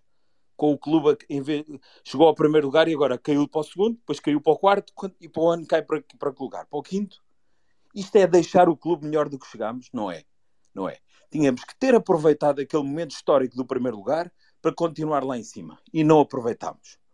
E não aproveitámos. Porque há falta de ambição, falta de visão e falta de rasgo. Nós precisamos que o nosso futuro do nosso clube traga pessoas com responsabilidade, com equilíbrio, mas com rasgo, com vontade de pôr o Sporting outra vez lá em cima e com essa visão. Portanto, eu estou disponível para votar nas mais diversas listas que apareçam e que tenham essa possibilidade e essa visão. Já chega desta conversa mole do equilíbrio financeiro e da formação. Eu já estou saturado disto. Pá sério, saturado dos insucessos, saturado dos reveses, saturado disso tudo. Pronto. E, para mim, o novo presidente do Sporting tem que ser um Sportingista do Norte, porque é com eles que eu me identifico mais. Eu não sou do Norte, sou daqui de Lisboa. Muito obrigado por me deixarem participar e um abraço a todos. João, antes de passar a palavra hum, ao, ao próximo, deixa-me só fazer-te uma questão, porque referiste que, que tinhas conhecimento que, que, que, a direção já queria oferecer jogadores e que foi o Ruben Amorim que disse que não, nesse caso, e, e tendo em conta o, o, o, o lugar de, do Hugo Viana, aqui diria que não é o, propriamente o presidente, mas não, o Hugo Viana não devia de impor alguns desses jogadores para posições que são deficitárias. Quer dizer, o Hugo Viana está no lugar em que está porque percebe de futebol, não é? A partir porque o Hugo Viana, a posição do Hugo Viana em termos de relações pessoais e de relações hierárquicas, não se faz sentir. Porque ele é mais um amigo do treinador e até se calhar do presidente do que propriamente um superior hierárquico. A partir do momento em que temos essa estrutura funcional, digamos assim, estabelecida, torna-se muito difícil ele querer impor o, o que quer que seja. Eu acho que ele é mais um intermediário entre o presidente e o treinador, muito próximo do treinador, mas também, pronto, com boas relações com o presidente, do que propriamente alguém de uma estrutura vertical e de, pronto, de comando. É óbvio que hoje em dia as pessoas jogam, trabalham em equipa e há essas coisas todas, mas essa, essa, essa estrutura funcional não, não se exerce dessa maneira no Sporting. O Viana é mais um que está ali ao lado do presidente, pronto, do, do treinador, digo. E como o nosso presidente tem pouca capacidade de liderança e está muito dependente do sucesso do treinador para se manter no cargo, também não consegue exercer a sua liderança. Não consegue chegar ao pé do treinador de lhe dizer: olha, nós precisamos claramente de um, de um ponta de lança, de alguém que marque mais golos do que o Paulinho. O Paulinho não está a render, custou muito dinheiro, mas não está a render.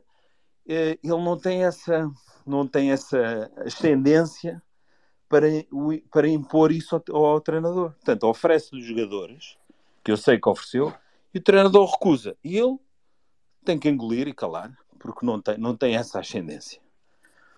Não criou as condições para ter essa ascendência. E é assim.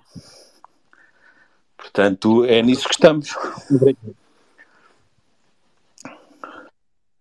obrigado Eu é que agradeço é. a oportunidade. Um abraço a todos e saudações lindas. É. Desculpem se, se me excedi em alguma palavra ou se alguém não gostou, mas pronto, é a minha opinião. Um abraço. Obrigado. Ed, uh, julgo que, eh, tal como João seja a primeira vez a participares aqui, uh, uma boa noite, saudações leoninas, seja bem-vindo e a tua opinião sobre o balanço da época.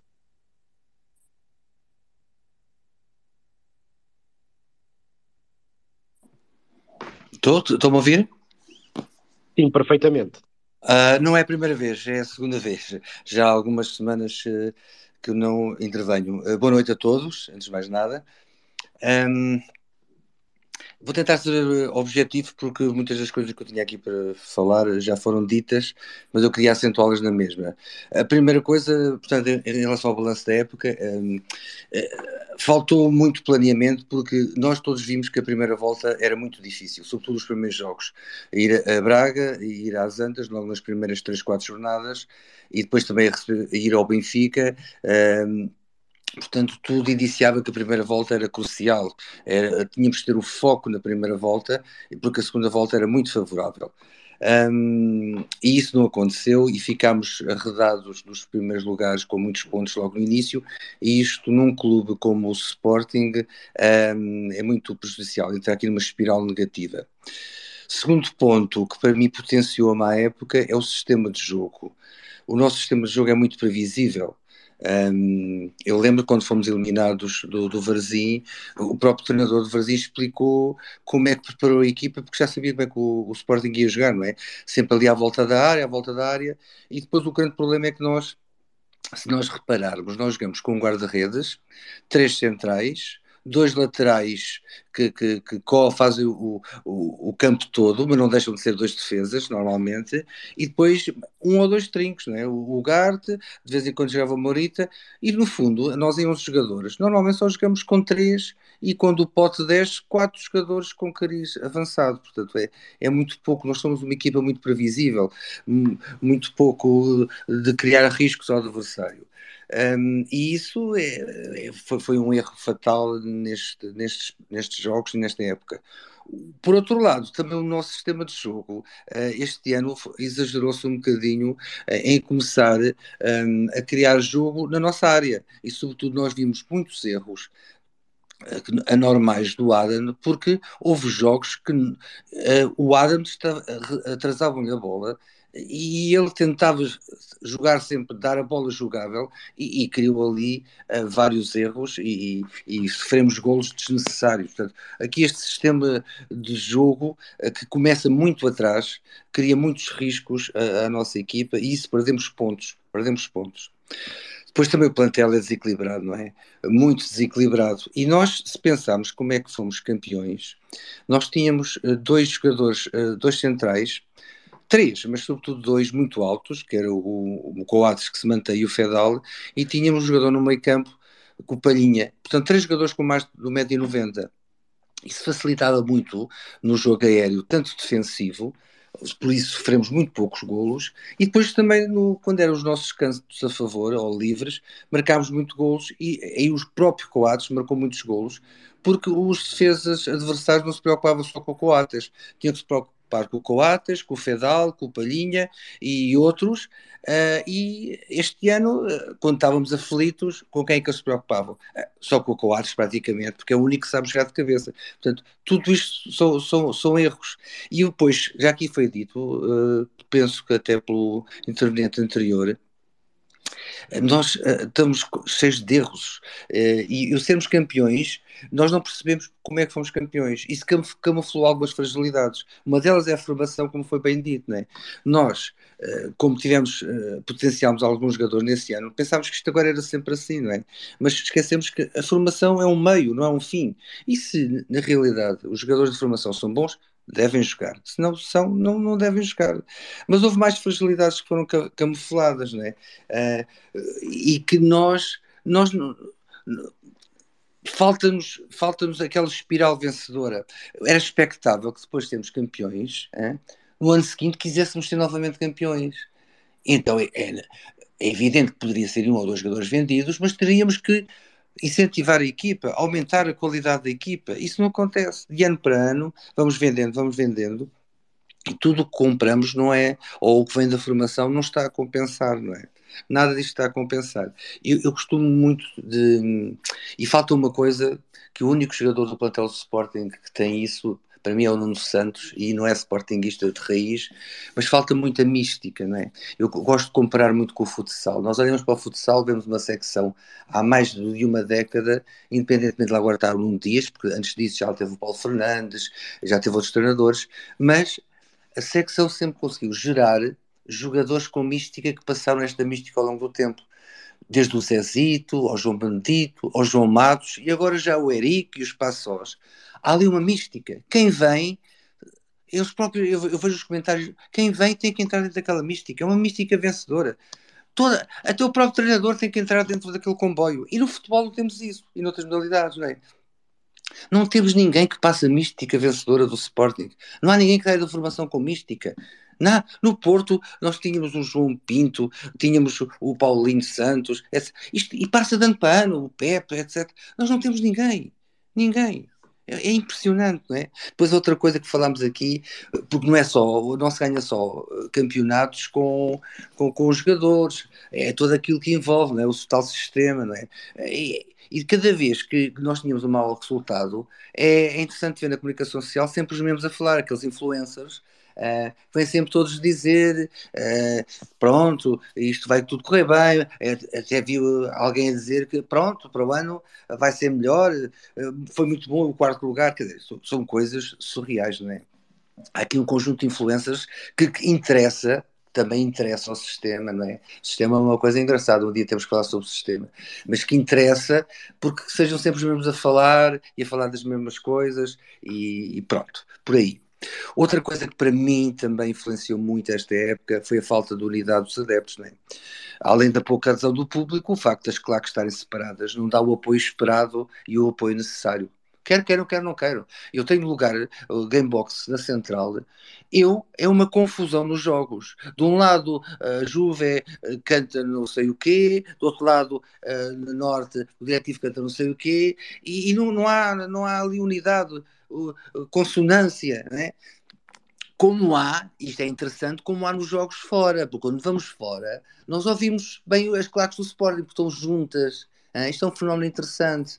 Mas em casa, ouvem-se muito pouco. De vez em quando lá cantamos durante o jogo uma ou duas vezes todos, mas a maior parte do jogo, cada, cada claque, e depois o público vai atrás, não é? Cada claque canta para o seu lado. Isto também faz falta, não é? Para sermos campeões, e sobretudo nos jogos em casa, porque nós somos campeões. Nós temos que saber como é que fomos campeões. Nós somos campeões porque nesse ano não perdemos com os três. Aliás, perdemos com o Benfica, mas já éramos campeões. Porque se fosse, se fosse necessário, calhar não tínhamos perdido. É? E sobretudo em casa não perdemos, este ano empatámos e perdemos com o Porto. É? Uh, os jogos com os grandes valem seis pontos, como diz o, o Sérgio Conceição, e às vezes esquecemos disso, porque ganhando jogos contra os grandes permite-nos depois escorregar. É? E se nós, se nós perdemos ou empatamos com, com os grandes e depois também escorregamos com mais pequenos, é impossível lá ir. Por fim, só queria dizer uma coisa, que é o, futuro e a constante, também já foi abordado aqui, a constante desculpa das dificuldades financeiras. Eu há bocado estava aqui a pensar e gostava que um dia fizessem um programa dedicado a isso com experts, que eu não sou expert, mas estava aqui a pensar, eu sei e vi isso no relatório de contas da SAD, que o nosso orçamento anda à volta de 60 milhões, não é? E agora estava a pensar, estou ir para o ano, e pus-me aqui a pensar, ora bem, nós vendemos o porro, não é?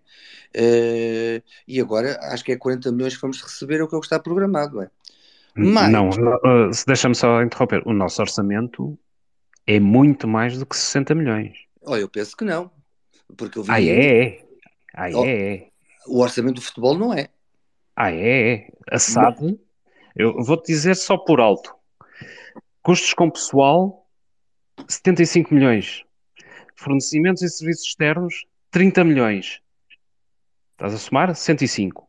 105. Juros, 10 milhões. Estás a somar? 115. 115. Ok? Uh, amortização do plantel, só por fazermos por baixo, mais 25 milhões. 135. Dívidas a credores? Pronto, não, mas eu estou a falar, sim, ou seja, se nós tivermos que pagar, eu só estou a falar, claro que isso é o orçamento de tesouraria, não é? Estou só a dizer do ano. do orçamento do, do futebol. Não, estou a falar isto é futebol. Partes... Não, isto é futebol. Quando se faz um orçamento, eu, eu quando se faz um orçamento, entendo, tem que se todas as rúbricas. Eu entendo isso. Eu entendo então, isso. São, então, a equipa de futebol, a equipa de futebol, eu não sei quanto é que é, uh, uh, em Os concreto, não é? A equipa de futebol é na volta de 60 milhões. Isso eu não sei. O que eu sei é que custos com o pessoal da SAD andam em 75 milhões. Mas e, e o que é que vamos receber este ano? Com 40 do Porro, com 40, 42 do Ugarte, 82, não é? eu não sei se vamos receber, porque isso depois eu já estou só, ver... só a pensar em 42 porque nós só temos Pronto, 70 tem a ver com o faseamento. Não, não, não vamos é? receber porque vai ser pago em tranche, o lugar tem 5 tranches. Pronto, exatamente. Ou seja, isso depois tem a ver com o planeamento de tesouraria.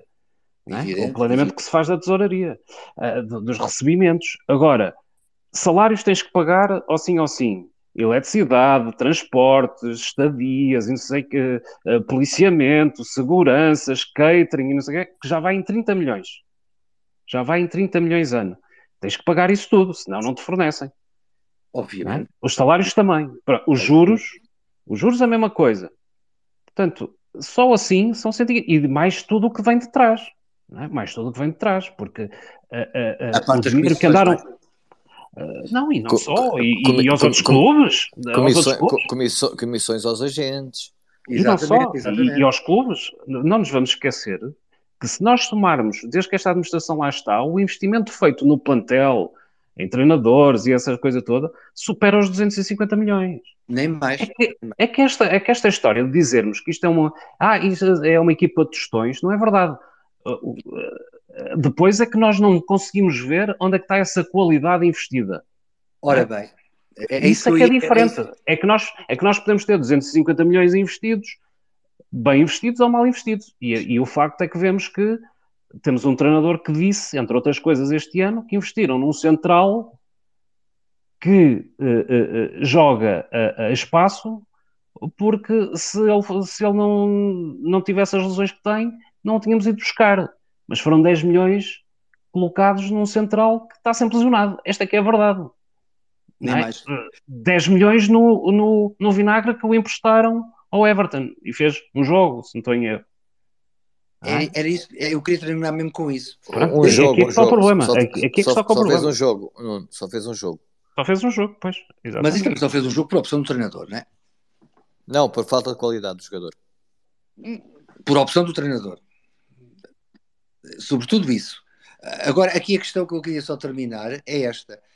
Um, nós andamos, e todos os, todos, os, todos os presidentes, todas as direções dizem isso ao longo dos anos, que temos que apostar na formação e temos que fazer compras criteriosas, nós continuamos a fazer o contrário. Não fazemos compras criteriosas e a aposta na formação, por causa Correto. dessas compras não Correto. são criteriosas, gastamos dinheiro muito mal gasto. Pessimamente. Eu, por exemplo, eu, eu, eu, acho inconcebível nós não temos um matador e, sobretudo, não temos um marcador de livros, que foi outro dos grandes problemas durante a época. Quantos livros não tivemos à entrada da área eh, e quantos golos marcamos? Não temos um marcador de livros, um exímio marcador de bolas paradas. Não, mas Para o Sporting resolveu esse problema. É que, não, é que nós não jogamos uh, de forma a ter livros Também à entrada da área. Mas tiveste, mas Resolvemos mas, esse problema. Uh, pois, é, é uma ser irónico, obviamente. É. Nem, um nem, nem, um distribuidor de jogo tivemos, quanto mais. Ora é o bem, mais importante. Onde é, onde é, que está o maestro? Onde é que está um distribuidor de jogo? Nem mais. Tivemos. Daniel, por, isso é que nós, por isso é que nós não sofremos, equipa, no, não sofremos no, livros, não, é? não fazemos perigo. No meio campo, nós temos de ter um distribuidor de jogo que consiga meter as bolas para a frente, para a esquerda, para a direita e para o centro da área. Tiveste? Não, não tens. Obviamente, o Daniel Bragança lesionou-se, não tens para ninguém. E, e, o Daniel Beira também não jogaria, provavelmente. Mas, Exatamente, mas, é um jovem, vale o que vale, mas, mas, é o único. Mas, é o único. Sim, sim, sim. Eu gosto num, do Daniel, clube, mas num, num clube como provavelmente Sporting, não iria jogar. Num clube como o Sporting Clube Portugal, tu tinhas que ter dois ou três. Não era.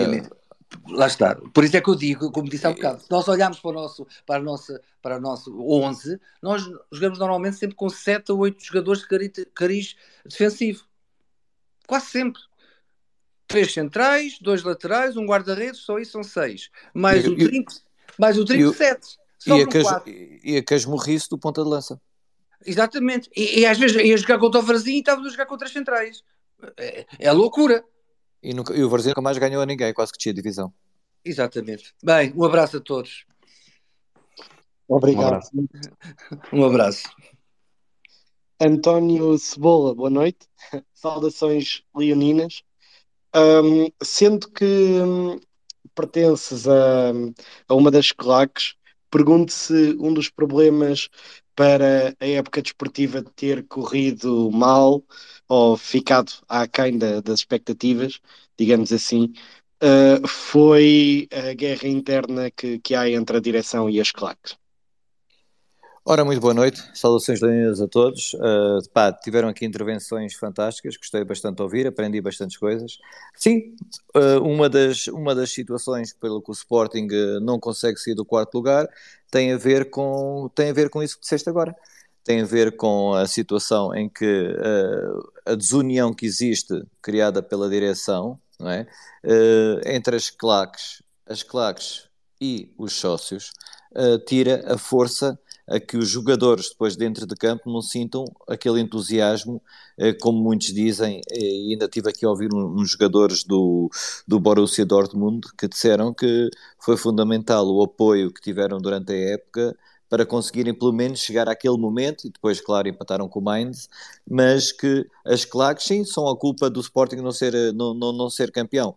Epá, possivelmente, possivelmente, porque é assim, se as claques são o ex-libris e que são aquilo que dá a motivação para que os jogadores consigam jogar, hum, então eu considero que existe uma meia-culpa. Mas não, não vamos por aí. Vamos aqui ver o balanço da época. Balanço da época, nós ficamos em quarto lugar. Para mim, quarto lugar, como sportinguista, e independentemente de claques ou whatever, eh, quarto lugar pa- para um sportinguista como nós que estamos todos aqui, ninguém aceita que o Sporting fique em quarto lugar. E quem aceitar é porque tem uma mente muito pequena. E, e eu não acredito que aqui, quem está aqui, que eu já estive a ver quem está aqui, não, não, não aceita isso. Nós temos que estar sempre ou a lutar para o segundo, mas a lutar. eh, o, o, o campeonato já tinha que estar ganho, como eu já disse uma vez. Nós tínhamos é que estar-nos a preocupar eh, em, estar na Champions, a, a- a ver até onde é que vamos. Porque isso sim é o ADN do Sporting, isso sim é o ADN de um Sportingista. Eh, este quarto lugar veio demonstrar o quê? No meu ponto de vista. E eu tive, esta semana, tive a sorte de ter tido ex-jogadores do Sporting eh, aqui comigo, na segunda-feira, hum, e é assim, o, o, o Sporting, o Sporting, este quarto lugar só demonstra o que é esta direção e estes órgãos sociais que neste momento estão a gerir o Sporting. Porque é ao nível deles, não é ao nível destas pessoas que estão aqui neste podcast, fantásticas, que houve aqui intervenções maravilhosas, que estão aqui outros ouvintes que não vão intervir, mas que estão a ouvir. Este Sporting, de quarto lugar, está ao nível desta direção, destes órgãos sociais.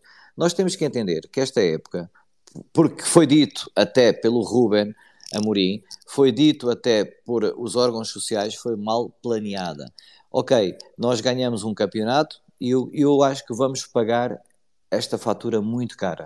Esta fatura do campeonato ganho na altura do Covid, eh, em que vamos dizer, ok, o Sporting ganhou, porreiro, espetáculo, mas também temos que entender que houve demérito de, tanto do, do Porto como do, do- do- dos vermelhuscos, porque houve ali um demérito deles, por e- e- enormes razões que tiveram, e nós ganhamos. Portanto, eles vamos ter este campeonato que ganhamos, ganharam o campeonato do Covid, ok, porreiro, mas a mim não me interessa, interessa-me é que o Sporting ganhe, seja no Covid, na lepra ou o o Esparta, mas para mim o Sporting é ganhar sempre. Este, este, este planeamento agora, deste balanço de época, como tu, como tu referiste, que é o, é o que está aqui no, no, no contexto da conversa, é ao nível desta direção, mas não é ao nível dos sócios e dos adeptos e das claques do Sporting Clube Portugal, porque nós não estamos a esse nível. O nosso ADN é estar sempre no primeiro lugar. Depois, se não corre bem o primeiro lugar, seria o segundo, mas nós queremos estar no primeiro. Mas esta direção, e vou-vos voltar a dizer, não tem ambição dita por eles, não é António Cebola que está a dizer. São eles que disseram que nós não temos que ter ambição, e até na, na, qualidade do excelentíssimo presidente que preside hoje em dia o Sporting, nós não temos que ter ambição de. Então temos que ter ambição do quê, pá? É isso que eu quero perguntar aos Sportinguistas, porque é assim, é muito fácil eu ser campeão hoje e, e ser presidente, e daqui a um ano ter eleições, e claro que vou ganhar, porque ganho eu, ganho, olha, ganho qualquer pessoa que estiver aqui neste podcast que seja presidente do Sporting, quando ganha no ano seguinte, se for eleições, ganha garantido. Porque os sócios vão votar porque nós vendemos a alma ao diabo. E podes pôr aí isso mesmo. Os Sportinguistas venderam a alma ao diabo a partir do momento que nós nos deixamos uh, ir no engodo do, do, campeonato. Porque eu não estou para estar a ganhar um campeonato e agora estar mais de 19 anos no deserto. Porque isso era Jesus Cristo. Jesus Cristo teve 40. Eu não estou para isso.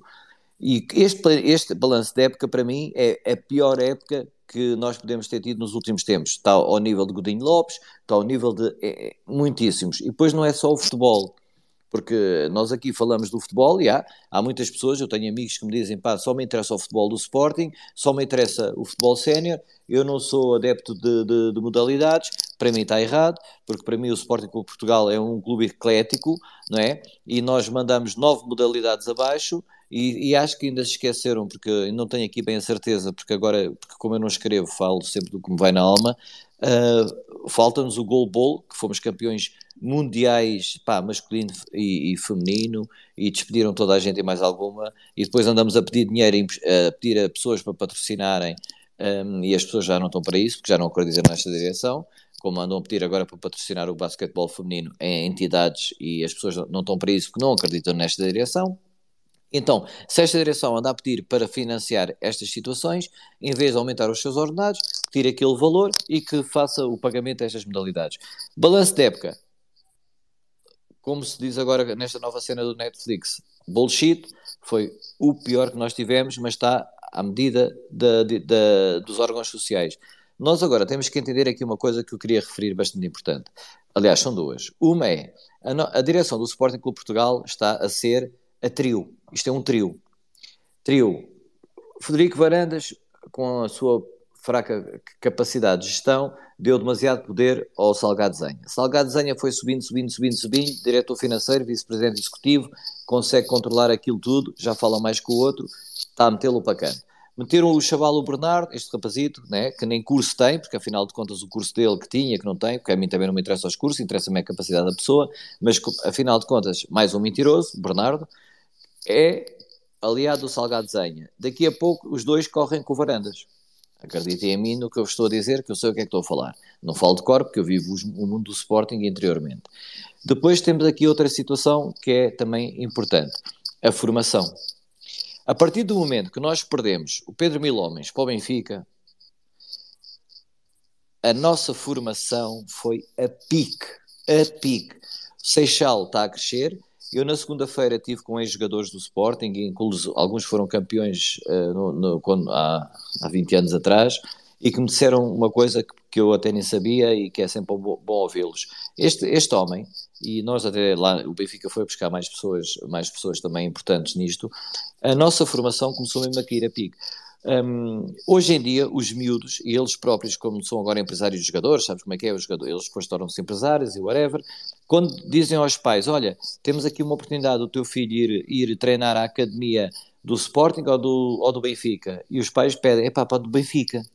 Epá, isto é triste, isto é lamentável, isto é horrível, porque a academia do Sporting sempre foi uma das melhores academias do mundo e sempre terá que ser e deixou de ser agora com estes órgãos sociais que estão neste momento no Sporting. Porquê? Porque os pais dos miúdos dizem, então, mas se eles próprios dizem que não há ambição para ganharem, eu não quero o meu filho a jogar numa equipa, na equipa, olha, a equipa B do Sporting, mal. Sub-23, coitados. E os pais dizem: Eu não quero o meu filho a jogar num clube em que os próprios dirigentes dizem que não é preciso ganhar, não há ambição para ganhar. Eu não quero o meu filho a jogar. No, se posso escolher entre o Sporting e o Benfica, vou escolher o Benfica. Eu digo: Porra, a sério que está assim? Eu tá. Olha, tenho este jogador, este, este e este.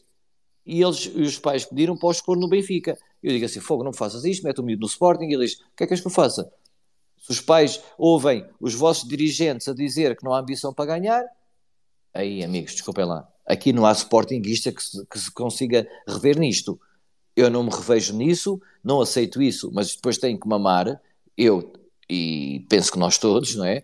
Com aquilo que os nossos supostos dirigentes que estão lá, que quem votou neles estão lá, uh, e que dizem isso. O próprio, o próprio que está na, na, à frente da academia, mas vocês acham que aquele rapaz, que aquele homem que está à frente da academia do Sporting, que, que há atrasado, salvo erro, dois meses, deu uma entrevista a dizer: não, a nossa, a nossa ideia não é, não é que, que os jovens tenham que já estar aqui a ganhar estes, estes campeonatos das, Bs, das 23, dos, do juvenil, não, é uh, prepará-los. Mas, faz, mas espera aí, mas, mas venham aqui, eu, eu, eu, não sou treinador de futebol, não tenho experiência de terreno, mas graças a Deus que sou bem aconselhado por homens do futebol, porque lido com homens do futebol e com grandes ex-jogadores do Sporting Clube Portugal e que até da, foram da seleção portuguesa, e me dizem assim, mas tu achas normal se dizer a um miúdo, olha, tu estás aqui, uh, vais jogar agora no Sporting B, mas pronto, olha, não te preocupes, vocês mesmo que estejam quase a descer, não faz mal, depois o Sporting, o Ruben Amorim vai buscar, é mentira,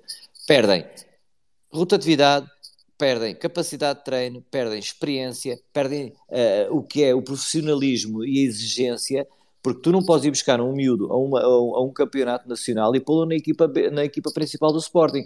E agora vamos aqui ver uma coisa: o estado de graça de Ruben Amorim, neste momento no Sporting, e pá, e eu não estou a falar de cor, e vocês todos têm que perceber isto, e, e eu sei que sabem, que aqui não somos ninguém a parvo, o estado de graça do Ruben Amorim acabou. Ruben Amorim, muito bom a nível de comunicação Ruben Amorim muito bom e houve aqui uma pessoa que disse que Ruben Amorim como treinador não vale nada porque ou não vale nada, pronto, ou não tem grande qualidade. Eu não concordo, porque segundo o que eu sei, eu tenho visto e até o Ruben, o Ruben como treinador até tem. Uh, acho é que já queimou as fichas todas dentro do Sporting e era o tempo dele sair para se poder promover. Porque o Ruben Amorim, se continuar aqui dentro desta estrutura, com este espírito, o Ruben Amorim vai se queimar totalmente, porque o gajo até é bom treinador, tem metodologia, o que ele não tem é ADN Sporting, não tem. O que ele não tem é depois o controle absoluto das situações, como os mais velhos outros treinadores com experiência, porque ele também veio aqui, eh, veio aqui um bocadinho ao, ao pontapé, e vocês sabem bem, do tempo do Casa Pia, uh, e depois Braga e depois Sporting, né? porque nós fomos os maiores, os melhores clientes do Braga, porque o Braga nem precisava de ir à Champions, porque nós pagamos tudo uh, para eles nem precisarem do dinheiro da Champions, mas o Ruben Amorim uh, criou algum espírito de, que nos fez ficar felizes com a sua forma de falar eloquente na, na, na, nas conferências de imprensa, agradou alguns sportinguistas, mas isto é comunicação, agrada, agrada, mas de certa forma quem percebe também sabe o que é, que, é este tipo de jogo. Um, e a formação do Sporting neste momento. A partir do momento que perdes o Pedro Mil Homens, que metes este rapaz, que, era, que eu acho que ele salva erros, e podem-me aqui o Nuno Souza ou alguém que esteja aqui uh, elucidar, mas eu acho que ele era do Reiby, não tem talento nenhum, porque ele vem dar foi classificador nacional do Reiby. Era do Reiby. Também. Ok, obrigado. Era do Reiby, mas o que é que acontece? Ele, não, ele, segue, ele segue aquilo que lhe disseram. Amigo, nós aqui não temos de ter ambição para ganhar. Epá, desculpem lá. E vou-vos pedir uma coisa aqui, vão todos à merda. Porque a mim quem me diz do Sporting que não tem que ter ambição para ganhar, seja nos, no, no, nos Benjamin, seja nos, nos infantis, nos júniores e seja no B, no 23, não tem ADN Sporting, não é Sportingista. E esta, esta, esta direção que está no Sporting vai-nos custar caro a fatura de ter sido campeões e depois sermos serviciais. Como claques, as próprias claques também vão pagar a fatura e vocês estão a ver o que é que está a passar agora no estádio. E houve aqui um, um interveniente que, que disse, e muito bem, que divididas não funcionam. Eu concordo, a divisão não funciona, mas como este senhor que está lá agora disse que era para ser união, uh, conseguiu criar o que eu nunca, eu tenho 50 anos de vida, eu nunca vi uma desunião no Sporting entre adeptos, epá, já podíamos dizer, antigamente já tivemos problemas no ano 2002 uh, eh, com as claques, só claques, eles em guerras com eles, porreiro, mas não o resto do, do, grupo do Sporting, dos adeptos do Sporting e sócios e simpatizantes não tiveram, não, mas agora não, agora está a nível total. E nós não vamos ter a próxima época bem, porquê? Formação. não tem jogadores de formação, porque o Amorim queimou toda a gente. Ele quis dar cartas, dizer: Eu ponho jogadores de formação, vou pôr o Fatsu, vou pôr o Xermi, coitado, o Xermi está a ser queimado a nível mundial. Há treinadores que já disseram que, que eu tive até aqui, porque eles estão agora aqui de férias comigo no Algarve, e eu, pronto, graças a Deus tenho a oportunidade de estar com eles. Eles disseram: Epá, esse miúdo, assim queimaram um rapaz. Esse rapaz, qualquer dia, nem vai ser jogador de futebol. Até dá pena ouvir isto de pessoas experientes. Eu estou a falar de homens de futebol experientes. Uh, porquê? Porque quiseram dar cartas, quiseram mostrar que metem da formação para dizer apostamos na formação. A nossa formação neste momento está nos níveis mais baixos que nós podemos ter. O, os nossos rivais vermelhuscos, os gajos, que é para não dizer lampiões, porque são mesmo lampiões, mas os gajos têm uma formação melhor que a nossa, aquele homem que eles nos foram buscar tem uma capacidade muito mais à frente, pelo menos tem ambição, jamais vinha para a, televisão e jamais vinha mandar abaixo que nós não temos que ganhar. Vocês, vocês imaginem, eu sou pai, né? e vocês são pais. Uh, ouvir dizer, epá, tu queres o teu filho na formação do Sporting ou na formação do Benfica? E ele diz assim, então deixa-me ouvir o que é que o diretor da formação do Sporting diz e o do Benfica diz. O do Benfica diz, estamos aqui para criar talentos e ganhar e ganhar e ganhar. E o do Sporting veio dizer, não, porque a nossa formação é para formar, eles não têm que ganhar, eles não têm, não é, não é preciso essa exigência, não têm que ter coitadinhos, não precisam dessa exigência, coitadinhos, coitadinhos. Eu, como pai, vou dizer assim: olha, desculpa lá, ó, ou do Sporting, vai lá à merda e vou pôr o meu filho naquele. Porque isto é uma coisa natural do ser humano, meus amigos. Mas a exigência que o senhor Federico Varandas, Salgado Zanha e Bernardo, que é o trio, que isto agora está um trio, já não é, não é um casal, agora passou a ser um, é tipo aquela cena a trio, estás a ver a cena? Então aquilo passou a ser um trio, que eles é que mandam, e isto está feito assim, e eles passam a palavra, e eles agora transmitem desta forma. A nossa formação neste momento, Alcochete, está péssimo. O ambiente lá dentro, os miúdos não gostam. Um, tenho aqui o caso, por exemplo, de alguns que eu conheço, porque até jogaram com o meu afilhado, que, por exemplo, o Esteves. Vocês perceberam o que é que se passa com o Esteves? O Esteves está perdido. O miúdo tem talento, um talento enorme, jogou com o meu afilhado até no Porto, o meu afilhado foi para o Belenenses, ele veio para o Sporting, felizmente, e é assim, uh, o Esteves perdeu-se completamente pela cabecinha dos Esteves não é? Porque, mas o que é que acontece? Antigamente a formação, a, a Alcochete, a academia, quem estava à frente, ia pôr os miúdos no sítio, não os ia deixar andar a sair, a fazer loucuras, não os deixava comer cinco hambúrgueres e quatro, quatro Coca-Colas, puxávamos à, à terra. Hoje em dia não. Isso não, esse espírito não existe. Epá, ele foi, olha, está de folga que faça o que quer. Não, antigamente não acontecia isso. Está de folga, faz o que quer. Aqui não se faz o que quer. Pá, isto é o Sporting pelo Portugal. Isto não é aqui o cascalheiro do sítio. Pá, no Sporting, mesmo de folga ou não de folga, tens que, queres ser atleta, se queres estar neste clube, tens que respeitar o símbolo, tens que ter ADN, tens de dedicar e se não vais, se não, se não coisa, sai de vez. E para mim, era logo sair de vez, mas com este que está à frente agora da academia, isto é tudo o que eles quiserem fazer. O nosso mal neste momento no Sporting é precisamente isto.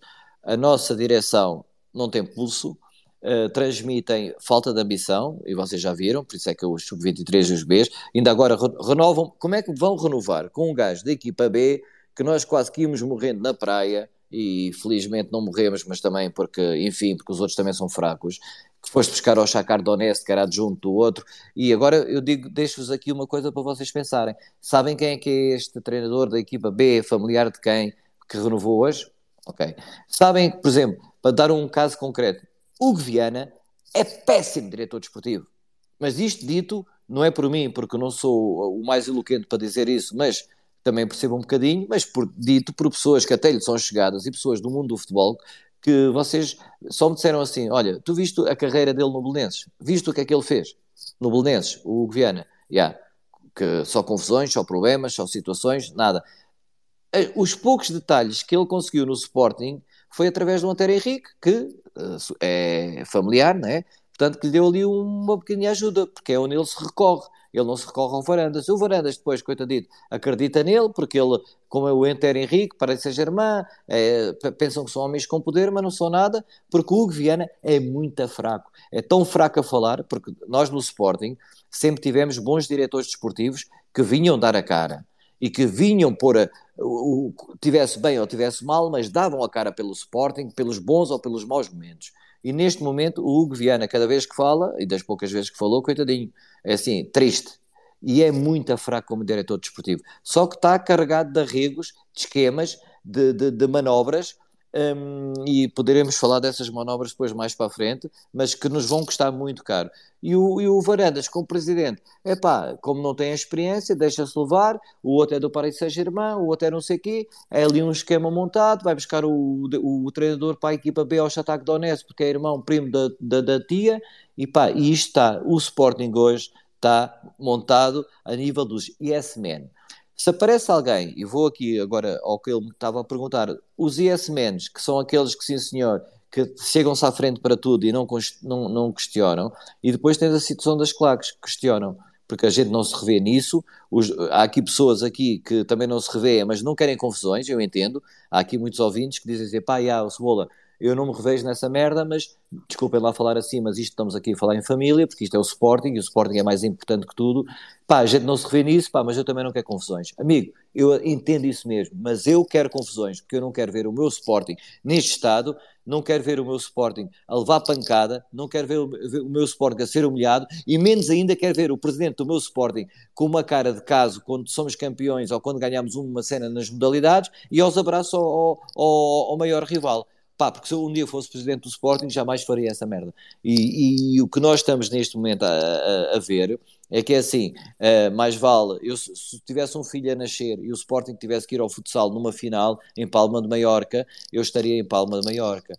Epá, porque é assim, se a gente se dedica ao clube e, e, e aumenta o meu ordenado a ganhar 240 mil euros por ano e mais, e mais por objetivos, epá, desculpem lá, mas eh, quando as claques é que era a mama do Sporting, porque as claques era a mama do Sporting, afinal de contas, nós aumentamos em janeiro os sócios para 13 euros a cota de sócio, nós aumentamos o ordenado, a mama está onde?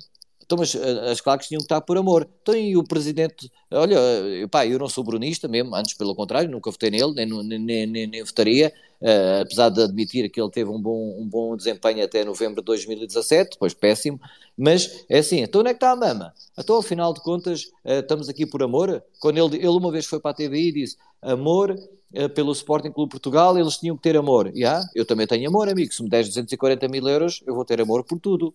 Mas a, a, a, questão aqui, a questão aqui é que para esta época não tens formação. A nossa academia está de mal a pior. Este gajo que está à frente da academia, pá, peço-lhe imensa desculpa, mas uh, pá, coitado. Uh, eu gostei dele quando era comentador desportivo, depois teve a cena de ter a sorte de ir para o Sporting para, para, para tomar conta da academia.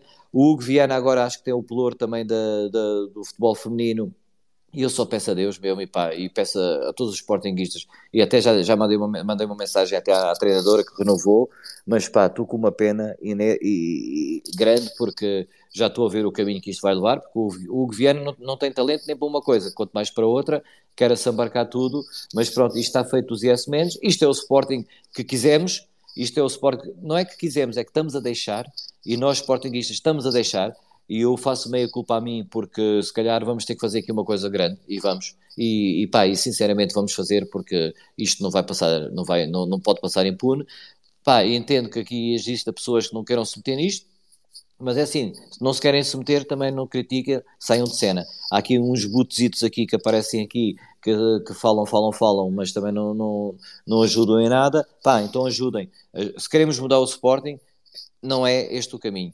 E agora é assim, as claques, um, queria-vos dizer aqui uma situação, saiu agora uma lei, uh, foi, vai ser aprovada agora, PS e PSD aprovaram, pronto, está feito, não dá a volta a mais nada, em que não é necessário o nome das pessoas para a zona ZCPA. O que é que isso acontece? Acontece que qualquer pessoa pode ir para ali, já que não é preciso o nome nos bilhetes, portanto, é assim, se quiseres ir, podes ir, podíamos alargar aquele espaço que está vazio em Alvalade, porque é o único estádio em Portugal que fica vazio, uh, e já que agora saiu a lei que não é necessário os nomes, podíamos alargar aquilo tudo, tirar a, é, é, vai ser permitido tirar aquela barreira que divide, podia-se alargar tudo, fazer outra vez as claques, o diretivo entrar em consonância, e, e, a, e a Juventude Leonina não tem não vai ter problema nenhum que o diretivo volte ao seu lugar. O diretivo também tenho a certeza que, em consonância, chegamos a um bom acordo, apagamos algumas quesilhas que possam ter havido e fazer as claques estar só num sítio, que foi o que falaram aqui também, mas isto parte da, da direção do Sporting. já que acabou essa história, que a lei agora vai sair, que pronto, foi hoje, que foi hoje que falaram, que não é preciso coisa. O, o nome, é pá, só depende da direção do Sporting, mas eu digo-vos uma coisa, eu, não vão fazer.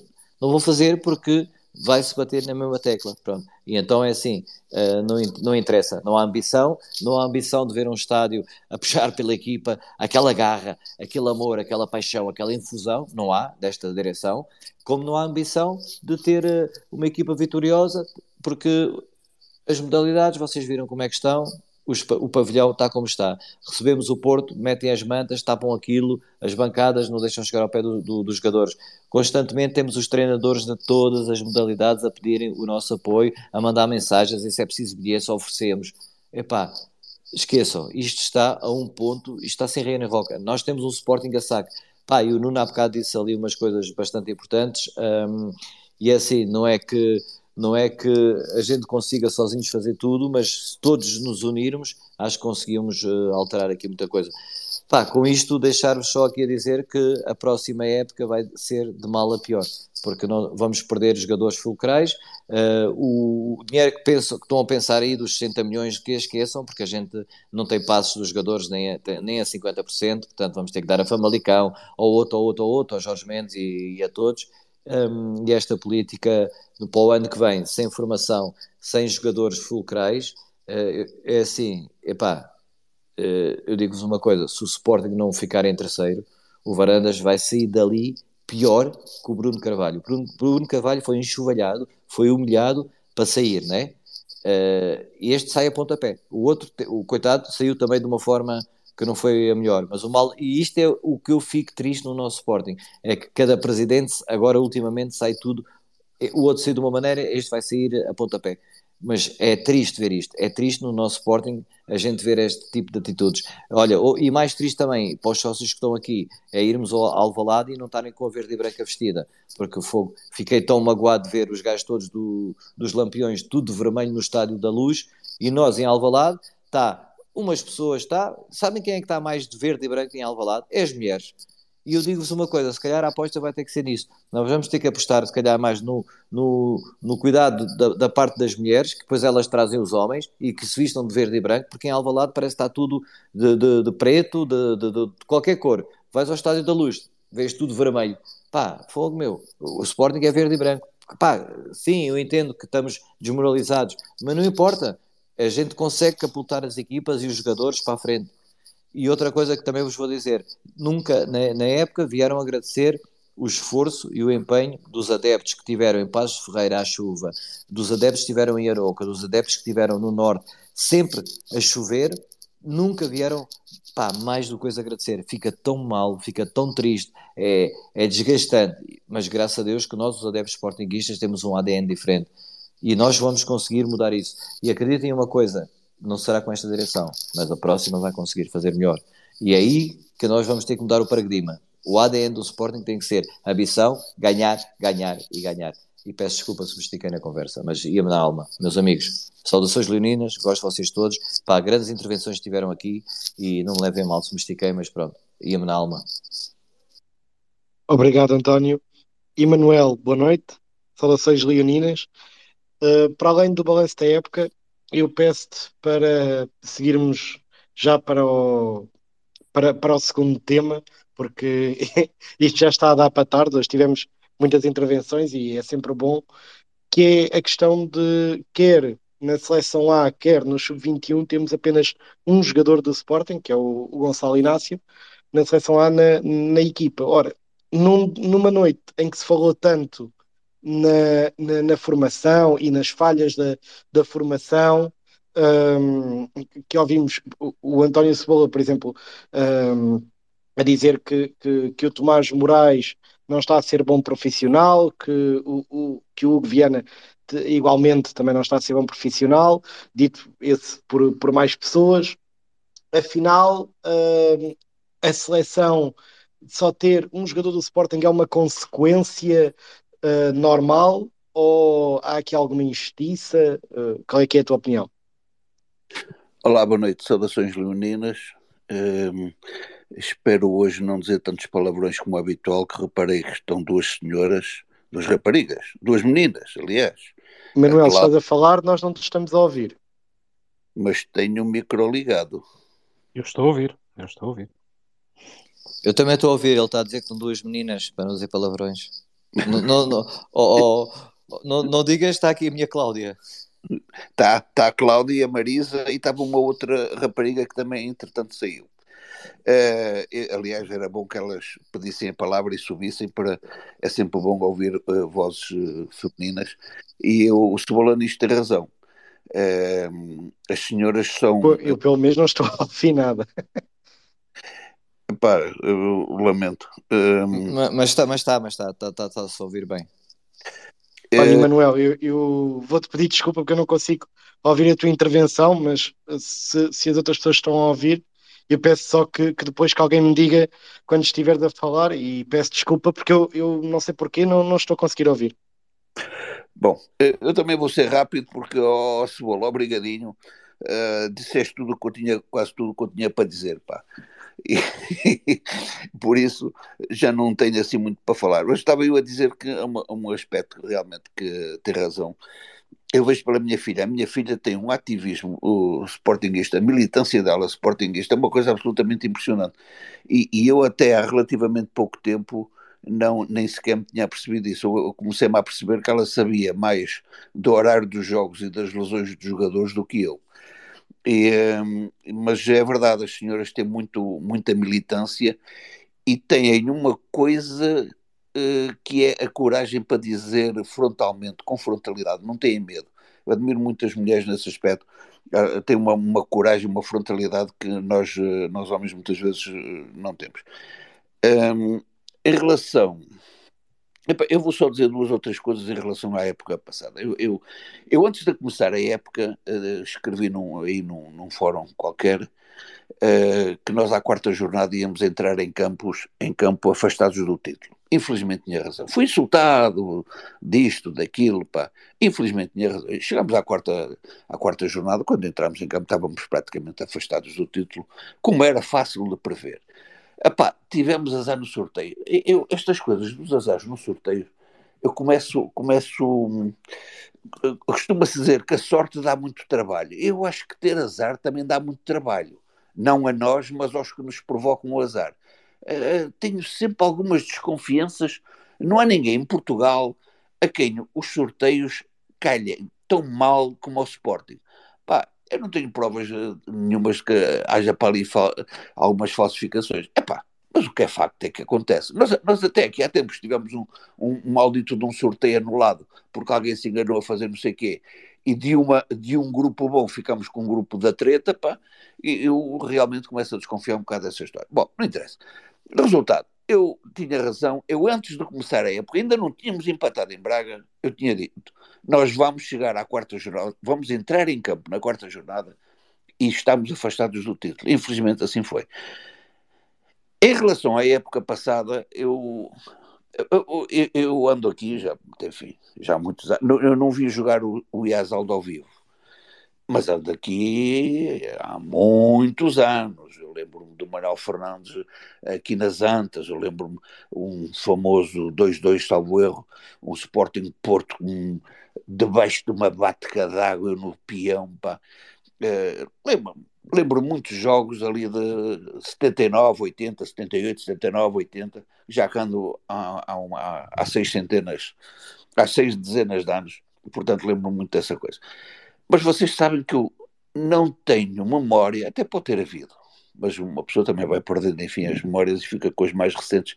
Eu não tenho memória de uma época tão humilhante como esta. Não tenho. Aquele jogo de Braga para mim foi uma humilhação. Eu dei pontapés aqui nas cadeiras, pá, eu insultei, eu partia o vidro ali do, do, do, do meu livreiro. Uma humilhação, senti-me tão humilhado, tão humilhado com, com aquele jogo, por desperdiçar três vantagens. As três vantagens foram desperdiçadas no espaço de quatro minutos. As três! Não foi a primeira, o 0 o 0 1 passou para o 1 no espaço de 3 minutos. Não! Que três vantagens desperdiçadas no espaço de 4 minutos. Isto não, não é coincidência. Isto não é coincidência. Isto é uma questão de mentalidade. É uma questão de mentalidade que os jogadores têm que ter em campo. Pá, eh, depois de, vocês vejam, por exemplo, eh, eu, enfim, eu vou dar este. Eu estou à vontade. Eu, eu, eu, costumo dizer, nós temos, o Sport tem muitos adversários. Mas só tem um inimigo, que é o Benfica. E, e por isso estou à vontade, até aqui pela proximidade, e conheço muita gente, à vontade para falar uh, do Porto. Tenho muitos amigos meus do, do Porto e, e tenho alguns que me dizem, e isso deixa-me tão triste, tão triste, alguns que me dizem assim, vocês são os mansos do caralho. Olha, peço desculpa, as meninas já disse um palavra. Uh, vocês são uns mansos, pá. Se o Sporting fosse aqui do Norte, nunca na vida o Bruno Carvalho, a, a comunicação social, tinha esmagado e demitido o Bruno Carvalho como fez. Nunca na vida. Vocês são mansos, pá. E é verdade. Uma pessoa olha, vê eh, a mística de, desta gente, pá. Precisam de ganhar por um zero. Se, tiverem, se marcarem um golo um zero, não há ninguém que lhes tire aquilo um zero. Não há. Agarram-se àquilo.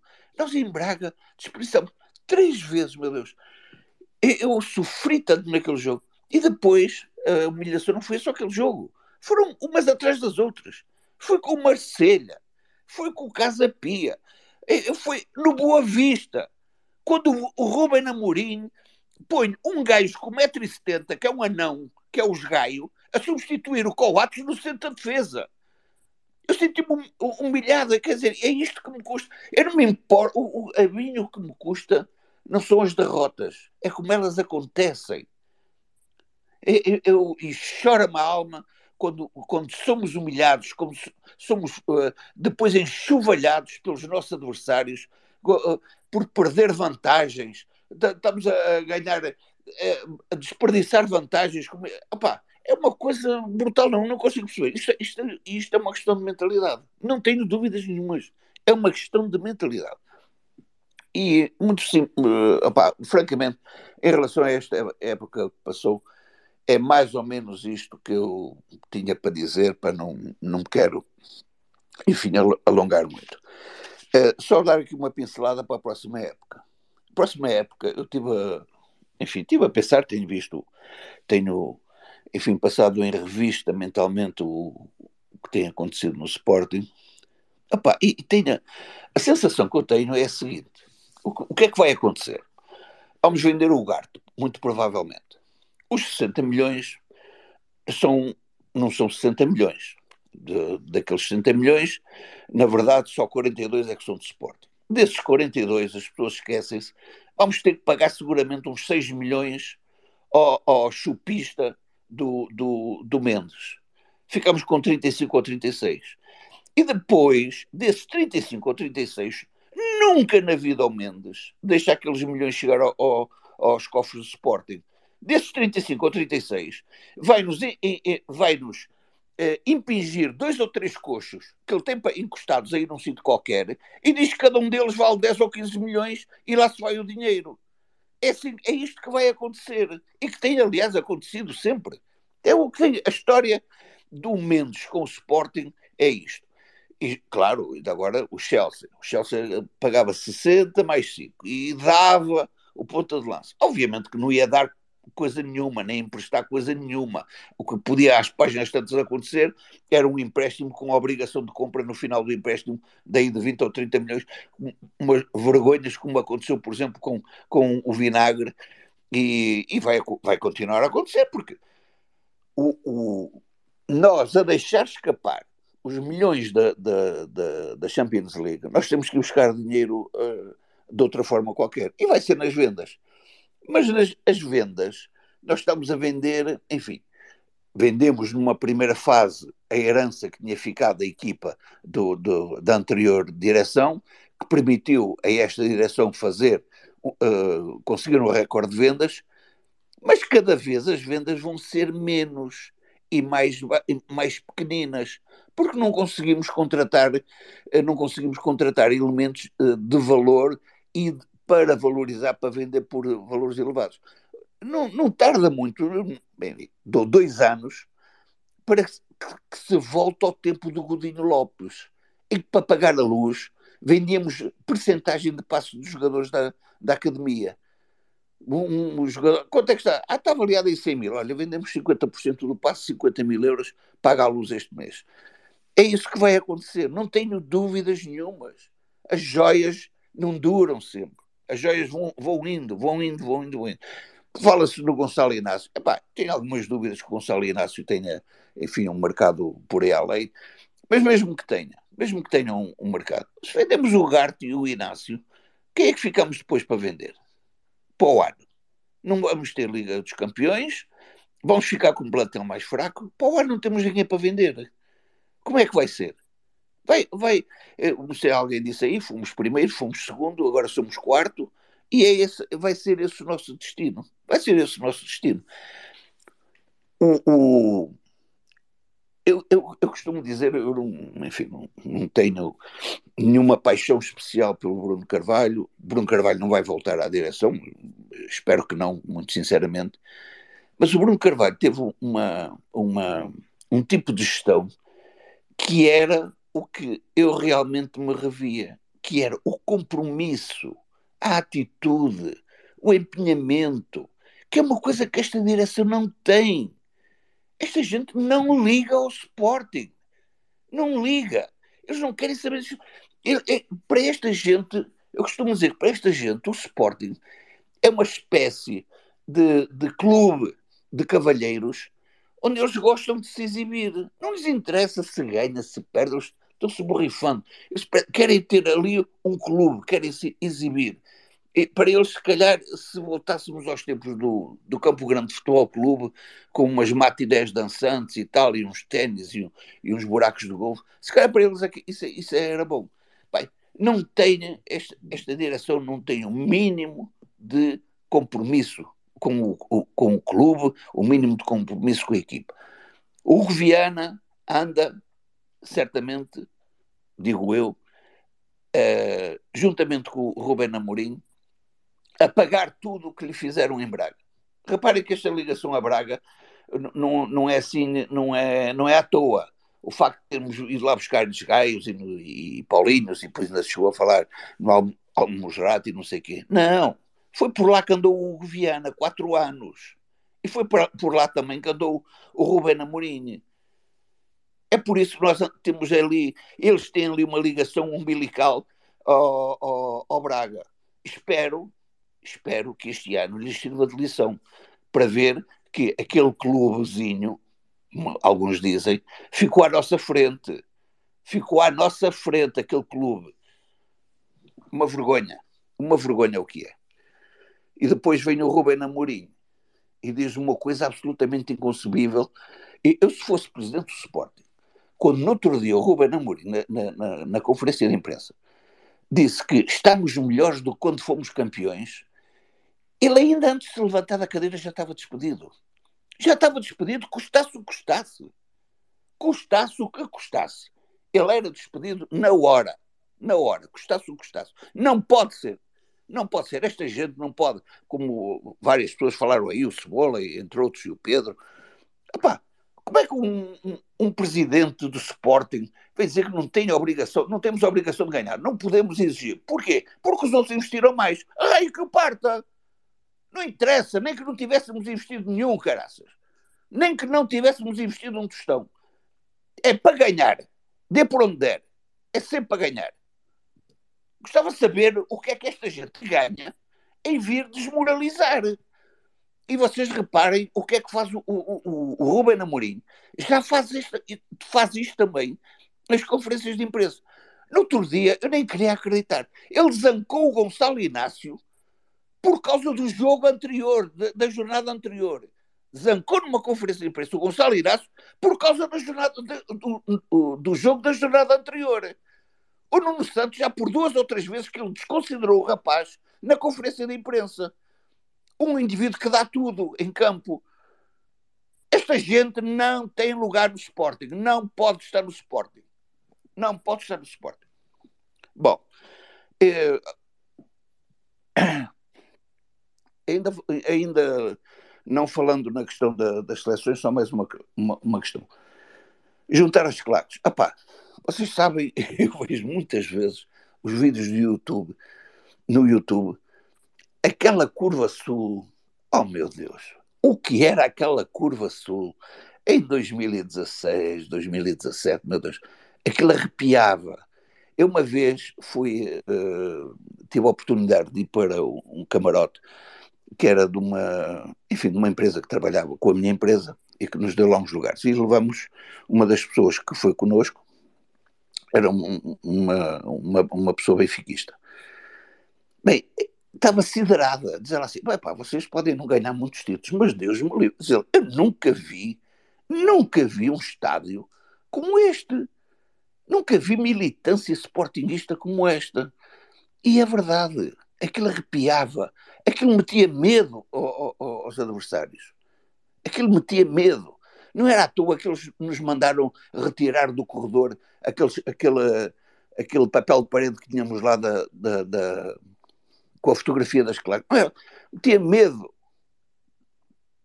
E por isso, quando me dizem, ah, eles vão juntar as claques, não vou nada. A principal missão, quando, quando estes indivíduos chegaram ao, ali ao poder, eu, eu peço desculpa, eu não, eu não gosto muito de criar estas divisões entre brunistas e verandistas, não, não gosto, francamente não gosto. Acho que o Sporting não tem muito a ganhar com isso. Um, mas há coisas que têm que se dizer. Quando, quando o Frederico Varanda chegou ao poder, quando os varandistas chegaram ao poder, os croquetes chegaram ao poder, epá, eu, eu, passado uns tempos eu disse, não vai ser nada fácil correr com eles. Sabem porquê? Porque desta vez eles não deixaram nada ao acaso. Não deixaram nada ao acaso e tinham lá pessoas inteligentes a trabalhar, nomeadamente o Rogério Alves. Eh, eh, não deixaram nada ao acaso. A, uma, a principal preocupação deles. E o João Sampaio. E? João Sampaio. Exatamente.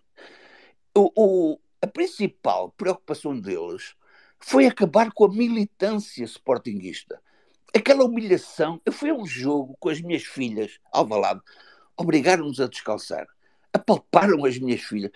Pá, é, uma delas tinha um cachecol, já não me lembro de um jogo qualquer europeu, já não me lembro qual foi. Tive que o deixar ficar lá. Aquilo deu uma revolta tão grande, tão grande, tão grande, que, como eu disse a semana passada, jurei que nunca mais ia ver. Enquanto aquela gente estiver lá, nunca mais ia ver a coisa. Bem, infelizmente, o, infelizmente ou felizmente, o coração fala mais alto e, e acabei por voltar, nomeadamente esta época, fui lá ver alguns jogos. E, mas foi a, a, preocupação daquela gente foi acabar com a militância sportinguista, foi dividir os adeptos, foi dividir as claques, pôr, uns, pôr uns contra os outros, porque eles sabem que é aí que residia a força da, da, da, da massa adepta. Já viram o que era? Por exemplo, quando há lá cânticos contra a direção, imaginem que era a curva sul toda em coro a cantar aquilo. Assim não, assim estão uns para aqui, outros para lá, outros não aparecem, outros foram proibidos, outros não sei o quê, outros não têm bilhetes, outros não, têm as games boxes espalhadas lá pelo, pelo o diretivo lá pela, pela Superior Norte. Epá, perdeu-se aquela união. E é essa, e é isso que eles querem, é acabar com aquela militância. Bom, epá, tô, uh, já estou a alongar muito. Em relação, em relação só à, à questão da seleção, a questão da seleção. Isto aqui, há aqui duas vertentes. Uma é a qualidade e a outra são as influências. Opa, como é óbvio, como é óbvio, nós sabemos que há jogadores do Sporting, aliás, isto é histórico, não é? Há jogadores do Sporting que não vão, não vão porque não, não têm a simpatia da federação, pá. Não, não são representados pelas pessoas certas. Vejam bem como é que é possível. Vocês não sei se viram o Goal Point publicou anteontem, coisa do género, um comparativo, um entre o, o Pote e o Renato Sanches. Aquilo dá vontade de rir. Dá vontade de rir. Quer dizer, como é que o indivíduo, como é o Renato Sanches, que aliás estava morto e enterrado, salvo seja, obviamente, não quero que o rapaz morra, mas um indivíduo que estava morto e enterrado, que não, não, não é titular em lado nenhum, não, é, não tem jeitinho nenhum para, para jogador de futebol, é, vai à seleção e um, um gajo como o Pote, que faz 20 golos na época, fica, fica, fica, fica em casa. Não se percebe. Vale a pena. Até o Nuno Santos, o Nuno Santos, porque é que o Nuno Santos, porque é que o, lá o Titiquiki, que Gomes, o cara, como é que o gajo se chama, é chamado, ele é chamado para poder encostar o Nuno Santos, para ter desculpa para o Nuno Santos não ir. Algum dia uh, o, o, Nuno Santos não tem lugar na, na, naquela seleção. Oh, estão a brincar comigo. Agora, mas o, o, que eu quero dizer é isto: pode haver ali realmente algum problema de, de qualidade. Há o problema das simpatias, ninguém ponha, que ninguém ponha dúvidas nisso. Opá, vê se, e, e vou até falar, muito francamente, o, o, contra o, o meu grande ídolo, contra o meu grande ídolo, que é um, para mim o melhor jogador de todos os tempos, o, o, Cristiano Ronaldo. O Cristiano Ronaldo, neste momento, em condições normais, não, não, não seria chamado à seleção, pelo menos não seria chamado em função do desempenho dele, quando muito poderia chamar, ser chamado, enfim, por uma questão de imagem e de, e de balneário, etc. Mas em, em termos de desempenho não seria. Mas, no entanto, há lá outros que vão para lá que ninguém percebe, nem é por ser do balneário, desculpa, nem é por ser do balneário, nem é por ser, por ser, ninguém percebe. Ninguém percebe que, que, como é que aqueles indivíduos aparecem lá. E reparem, e todos os ex-benfiquistas lá estão. Neste momento só falta um ex-benfiquista que foi incensado durante muito tempo e que não, ainda não está na seleção, mas é bem capaz de aparecer por lá, que é o André Gomes. De resto já lá estão todos. De resto já lá estão todos. Não falha nenhum. E, uh, portanto, dizia eu, uma coisa é a qualidade, outra coisa são as simpatias, mas há aqui uma outra, uma outra vertente que é muito importante, que é o marketing e a pressão nós nunca, nunca tivemos ninguém no Sporting, mesmo no tempo do Bruno Carvalho. Bruno Carvalho manteve-se sempre em relação a isso um low profile. Não sei se bem se mal, uh, eu, eu agora acho que agora acho que mal, porque eu olho para isto e ninguém de bom senso acredita que este, esta, esta seleção, ou a, a, primeira convocatória, foi realmente de um neófito, de um selecionador neófito, que, pronto, olhou, viu mais ou menos o que é que vinha atrás e tal, deu-lhe uns pozinhos e fez uma coisa mais ou menos. Esta segunda não, esta segunda já foi obviamente doutrinado e disse, olha, pá, não, este aqui, este tem que ir, olha, aquele ali também, vai lá ver bem, ah, mas ele não é grande coisa tem calma, vai lá ver, ver bem, que há de reparar quando é que aquele pé esquerdo é muito bom para subir para o autocarro. Por isso, vai lá, uh, olha que é melhor convocá-lo. E claramente uh, está a ser feita novamente assim.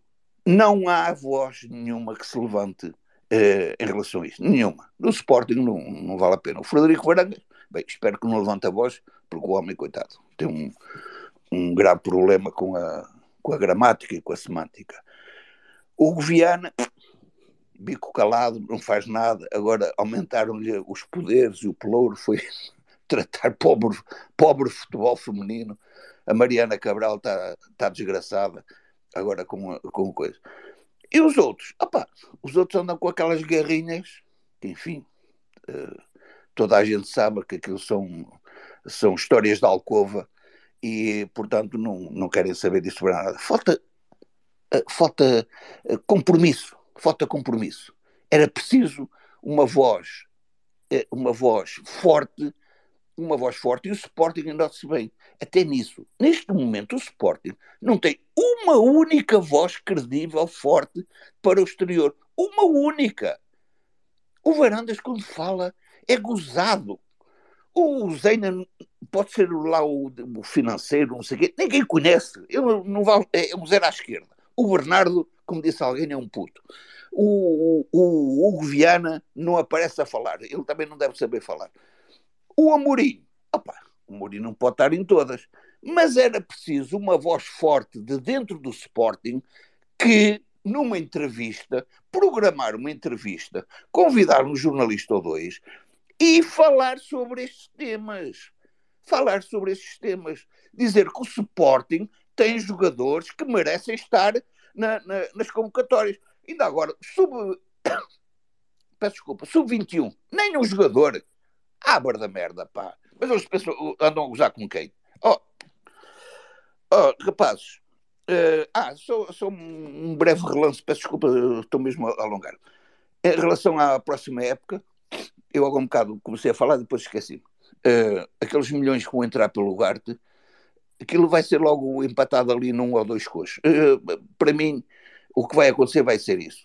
Vão comprar um ponta de lança, um daqueles pontas de lança que ninguém quer, com 1,70m, que nem joga, nem joga bem de cabeça nem de pés, uh, comprar um, um ponta de lança desses para calar os adeptos. Não vão comprar nenhum jogador para o meio campo, ele vai fixar definitivamente o pote no meio campo ao lado do Morita. Não vão comprar nenhum central, porque vão continuar. Uh, temos ali o Santos Justo, temos a não sei quê, temos o Mateus Reis, temos ali quatro, quatro jogadores que fazem a posição central, não vão comprar ninguém para central. E também para calar, eh, se calhar, uma parte dos adeptos, vão comprar um lateral direito.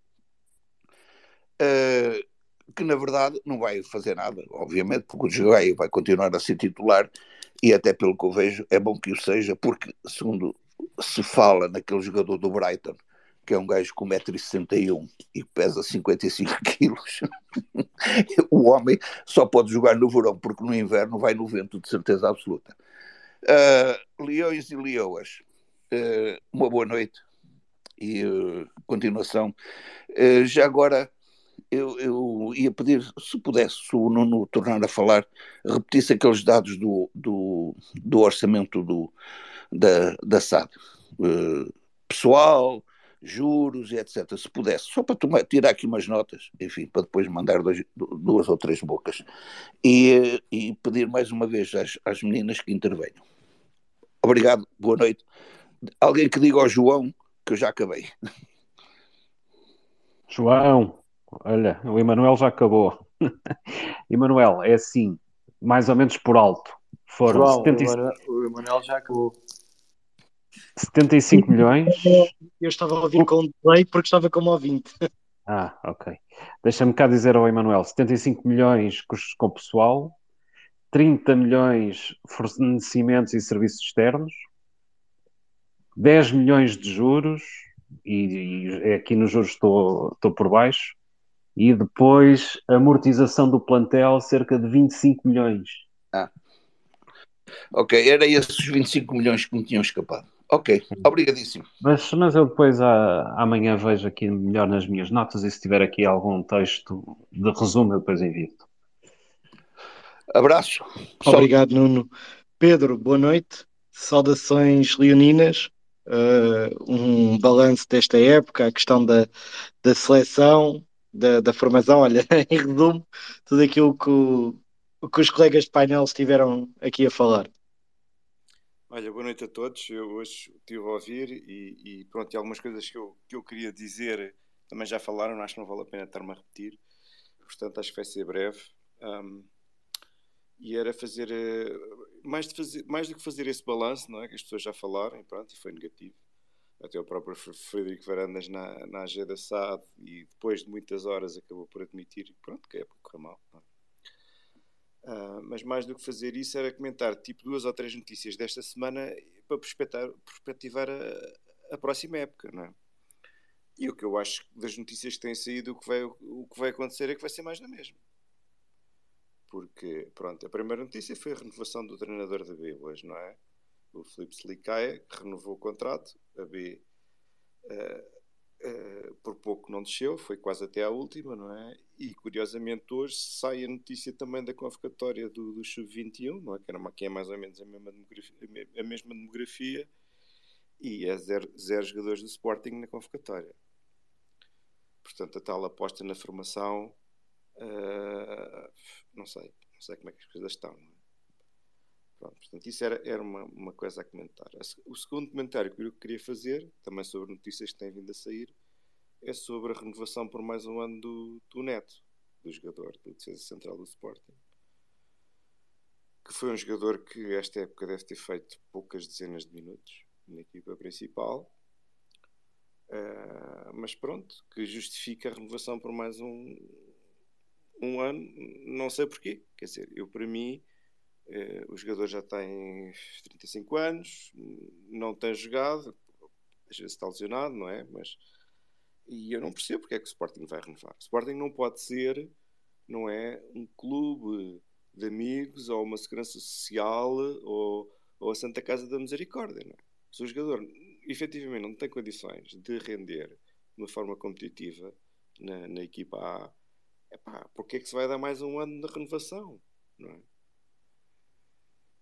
Pronto. O terceiro aspecto é a questão do Viana. O António Cebola já disse que ele era fraco como diretor desportivo e houve alguém no painel disse que ele só estava lá por, uh, por ser amigo do Amorim por ser amigo do Varandas.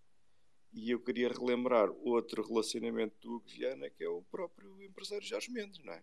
que vai já desde os tempos em que o Hugo Viana é jogador do Sporting, é, foi transferido para o Newcastle e a transferência foi feita pelo empresário na altura do jogador, que era o Jorge Mendes.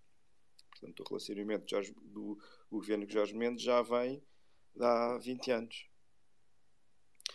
Isso é verdade que o Guiana vai, como também saíram nas notícias, um, ter mais responsabilidades e alargar as suas responsabilidades não só no, no, no futebol profissional, mas também na formação e no futebol feminino. Isto, se calhar, é um sinal que o que vai acontecer, e até dada Uh, o facto que é a pouca disponibilidade financeira que o Sporting tem, agravada pela não uh, qualificação para a Champions, uh, agravada por poucos jogadores para vender, mas que também são vendidos, serão aqueles que têm mais mercado, o Gart, o, o Gonçalo Inácio, eventualmente, não é? E que vão desfalcar a equipa, porque esses sim foram os jogadores que fizeram, ao contrário do Neto, foram os jogadores que fizeram muitos, muitos minutos na, na equipa, não é? Uh, e que vão ser necessários substituir. E se o Sporting não tem dinheiro, como é que vai substituir? Portanto, muito provavelmente o que vai acontecer aqui é que o Sporting vai dar mais uma grande volta no carrossel uh, do Jorge Mendes. É? E se o Jorge Mendes já é um, uh, já é uma dos, dos fornecedores onde o Sporting deve mais dinheiro, não é? Isso só vai, a minha previsão é que isso só vai aumentar, porque os jogadores a virem provavelmente viram desse catálogo e, e, e vamos ainda ficar mais eh, basicamente enterrados uh, nesse relacionamento que o Sporting desenvolveu com, com, com o Jorge Mendes. Oh Pedro, deixa-me fazer-te aqui uma pergunta e desculpa ter-te interrompido. Mas um, no Benfica, há uns anos, falava-se muito da, da, parceria com, com o Jorge Mendes e dos jogadores que, que saíam por 15 milhões. Porquê é que não se vê na formação do Sporting jogadores a saírem por 15 milhões?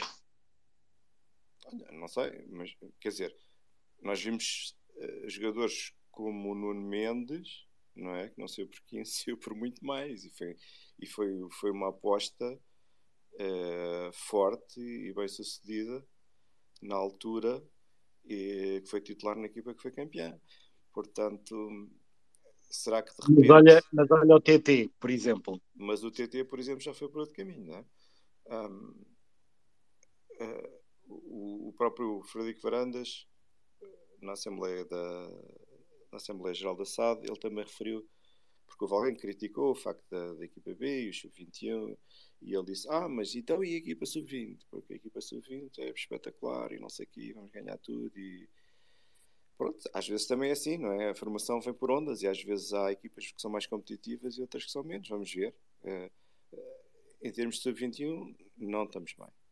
Talvez agora temos uma equipa de sub-20 boa, talvez daqui a um, um a dois anos apareçam novos Nunes Mendes e etc, etc. Mas, mas para já eu acho que não se está assim a ver muito, não é?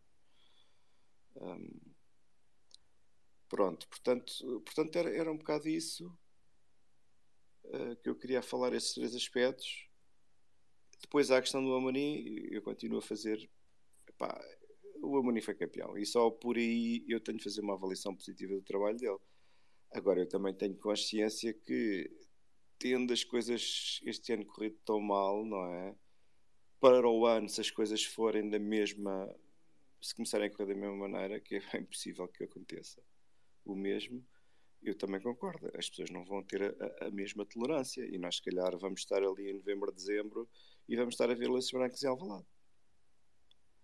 Ah, não sei. Espero que não, mas, mas, mas é possível. Um, as modalidades, por incrível que pareça, estamos em três finais e, e pronto, eu acho que temos é de apoiar eh, nestes jogos vêm aí para o hockey, para o basquete e para o, e para o futsal e, e pelo menos tentar tirar daí alguma satisfação e algumas vitórias. Espero que espero que aí daí venham algumas vitórias, já que o futebol foi tão fraco, pelo menos que, uh, que, que, uma destas modalidades nos dê alegria, alguma alegria. Um, e para finalizar, queria só também falar que o box do Sporting faz 100 anos, neste, nesta altura, e que a Sporting TV hoje esteve lá a filmar, a recolher umas imagens e acho que para a semana eles vão, vão fazer uma peça, não sei se no Jornal da Noite, da, da Sporting TV, sobre, o, sobre os 100 anos do, do, sport, do boxe do Sporting. Pronto, olha, era isso. Uh, saudações leoninas para todos.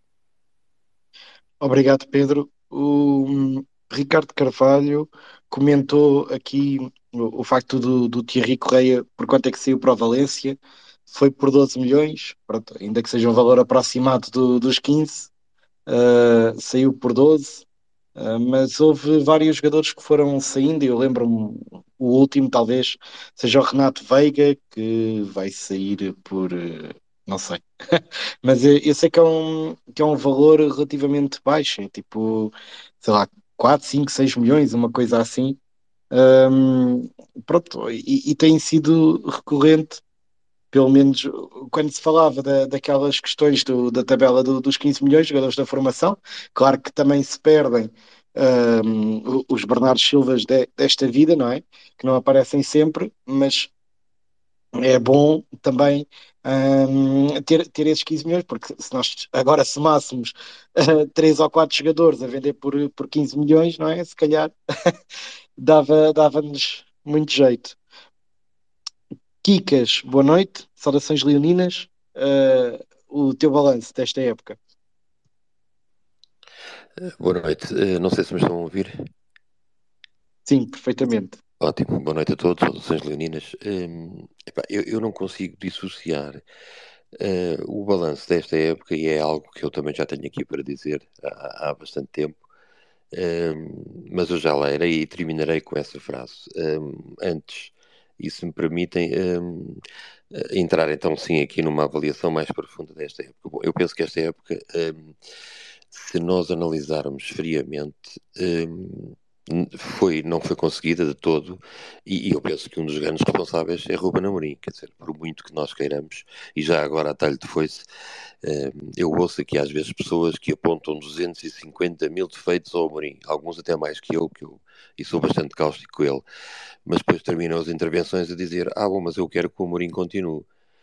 Isso faz uma confusão, é óbvio que cada um, todos nós somos livres de ter a nossa opinião, mas faz uma certa confusão é as pessoas apontarem 300 mil defeitos ao Amorim e no fim terminarem com um, ah, mas eu quero que ele continue. Epá, não, eu não quero que ele continue. E mais, eu já, já o disse noutro fórum uh, de Sportinguistas que eu acho que a altura ideal para o Amorim ter saído uh, teria sido na paragem para o campeonato, para o campeonato do mundo. Uh, teria sido a altura ideal para ter escolhido um, um outro treinador e preparar a época que estava perdida. Portanto, já, já na altura estaria perdida, estava perdida e, e teria sido a altura ideal para o Amorim sair. Bom, mas isso uh, não saiu e, portanto, uh, o resto da época correu uh, da forma que todos nós sabemos.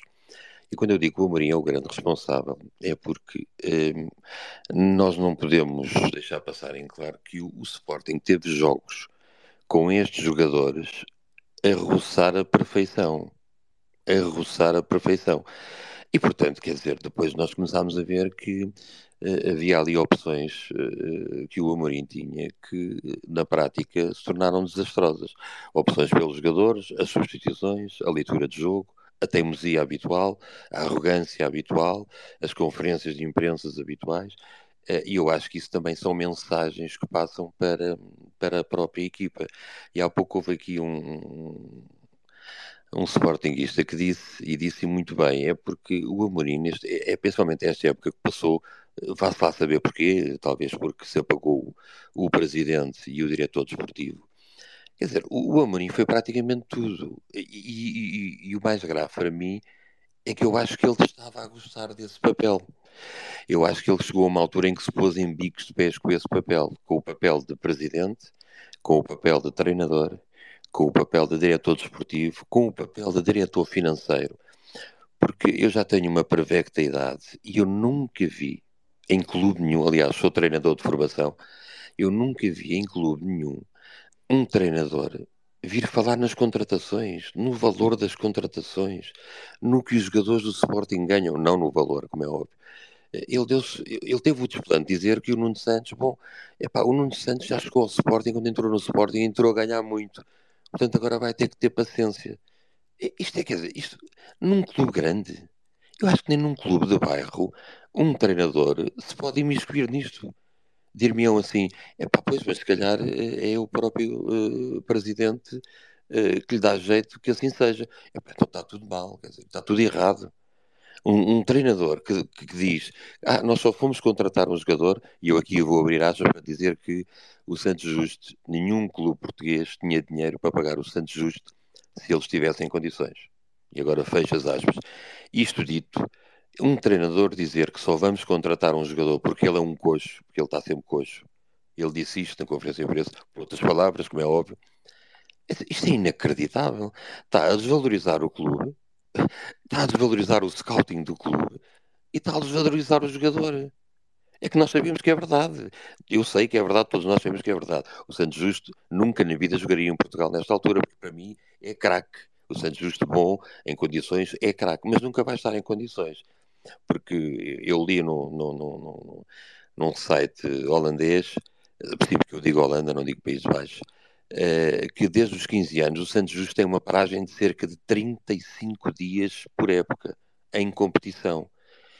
O Santos Justo ficaria livre quatro meses e meio depois de ter assinado pelo Sporting. Então, mas nenhum tubarão na Alemanha, nenhum tubarão na Europa, fora da Alemanha, uh, reparou nisso? Não sabia que o Santos Justo existia? Claro que sim. Agora volto a dizer, é um craque se estivesse a 100%. Isto dito, e para terminar, por, por agora, eu quero deixar aqui uma frase, e, e, nós todos que estamos aqui, e por isso somos sportinguistas, somos pessoas inteligentes, não somos espertos, porque ser esperto é outra coisa, e espertos são os lampiões, nós somos inteligentes.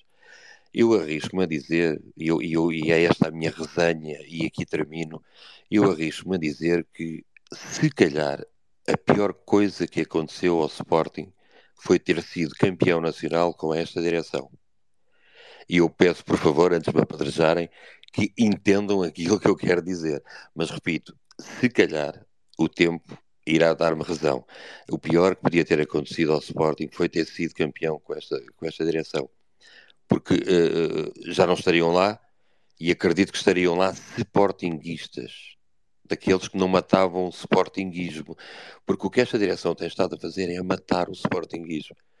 E, e, e, isso é algo que depois é muito difícil, é muito difícil recuperar. E eu noto no ambiente em Alvalade que o sportinguismo está a morrer, está a definhar, e é isto é que a mim me dói.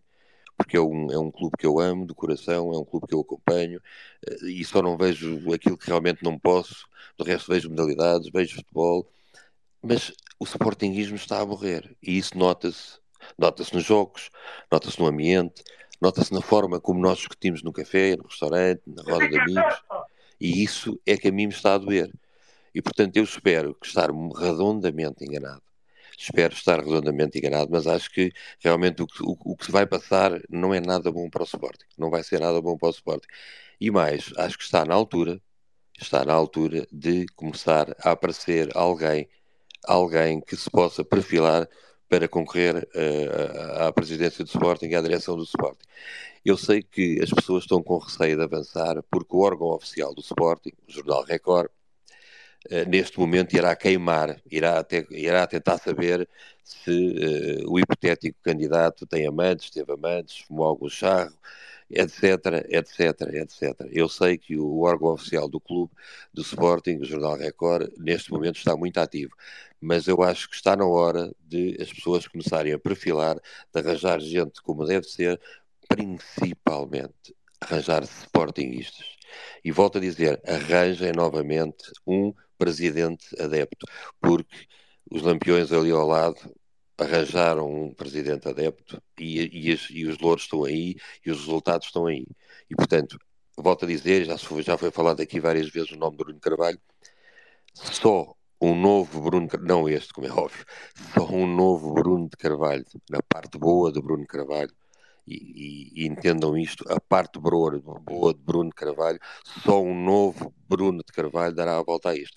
E nós temos cá, temos cá pessoas desse, desse calibre dentro, dentro do Sporting. O Sporting tem esses nomes. E, portanto, penso que está na altura deles aparecerem, porque eu não antevejo nada de bom com essa gente, muito sinceramente. Eles estão a matar o Sportingismo as entradas tardias nas, nas, nas, nas, nas claques de um lado e do outro, o jogo já está a decorrer há 20 minutos, quando estou a... eu telefono para os meus colegas e digo, então mas vocês já estão, já estão em todos os setores, menos ali, atenção que eu não sou de nenhuma claque, mas, mas por acaso sou lá ao lado. Está, todos os setores entraram menos ali, nós sabemos porquê, a contestação é grande, mas eu penso mais uma peço mais uma vez a todos e alguns que estejam aqui a ouvir que está na altura de começar a aparecer alternativas a esta direção. Eu infelizmente não acredito que eles vão aguentar, muito sinceramente, a não ser que algo, a não ser que eu esteja redondamente enganado e espero bem, espero bem, mas hum, não quero acreditar. Não vos empate mais porque também já é tarde. Saudações leoninas e um grande bem-aja a todos. Obrigado, Kikas. Se, eu não sei se mais algum dos oradores quer dizer mais alguma coisa, senão acho que nós ficamos por aqui. Não sei se. Eu posso só uma coisa. Força, força, claro.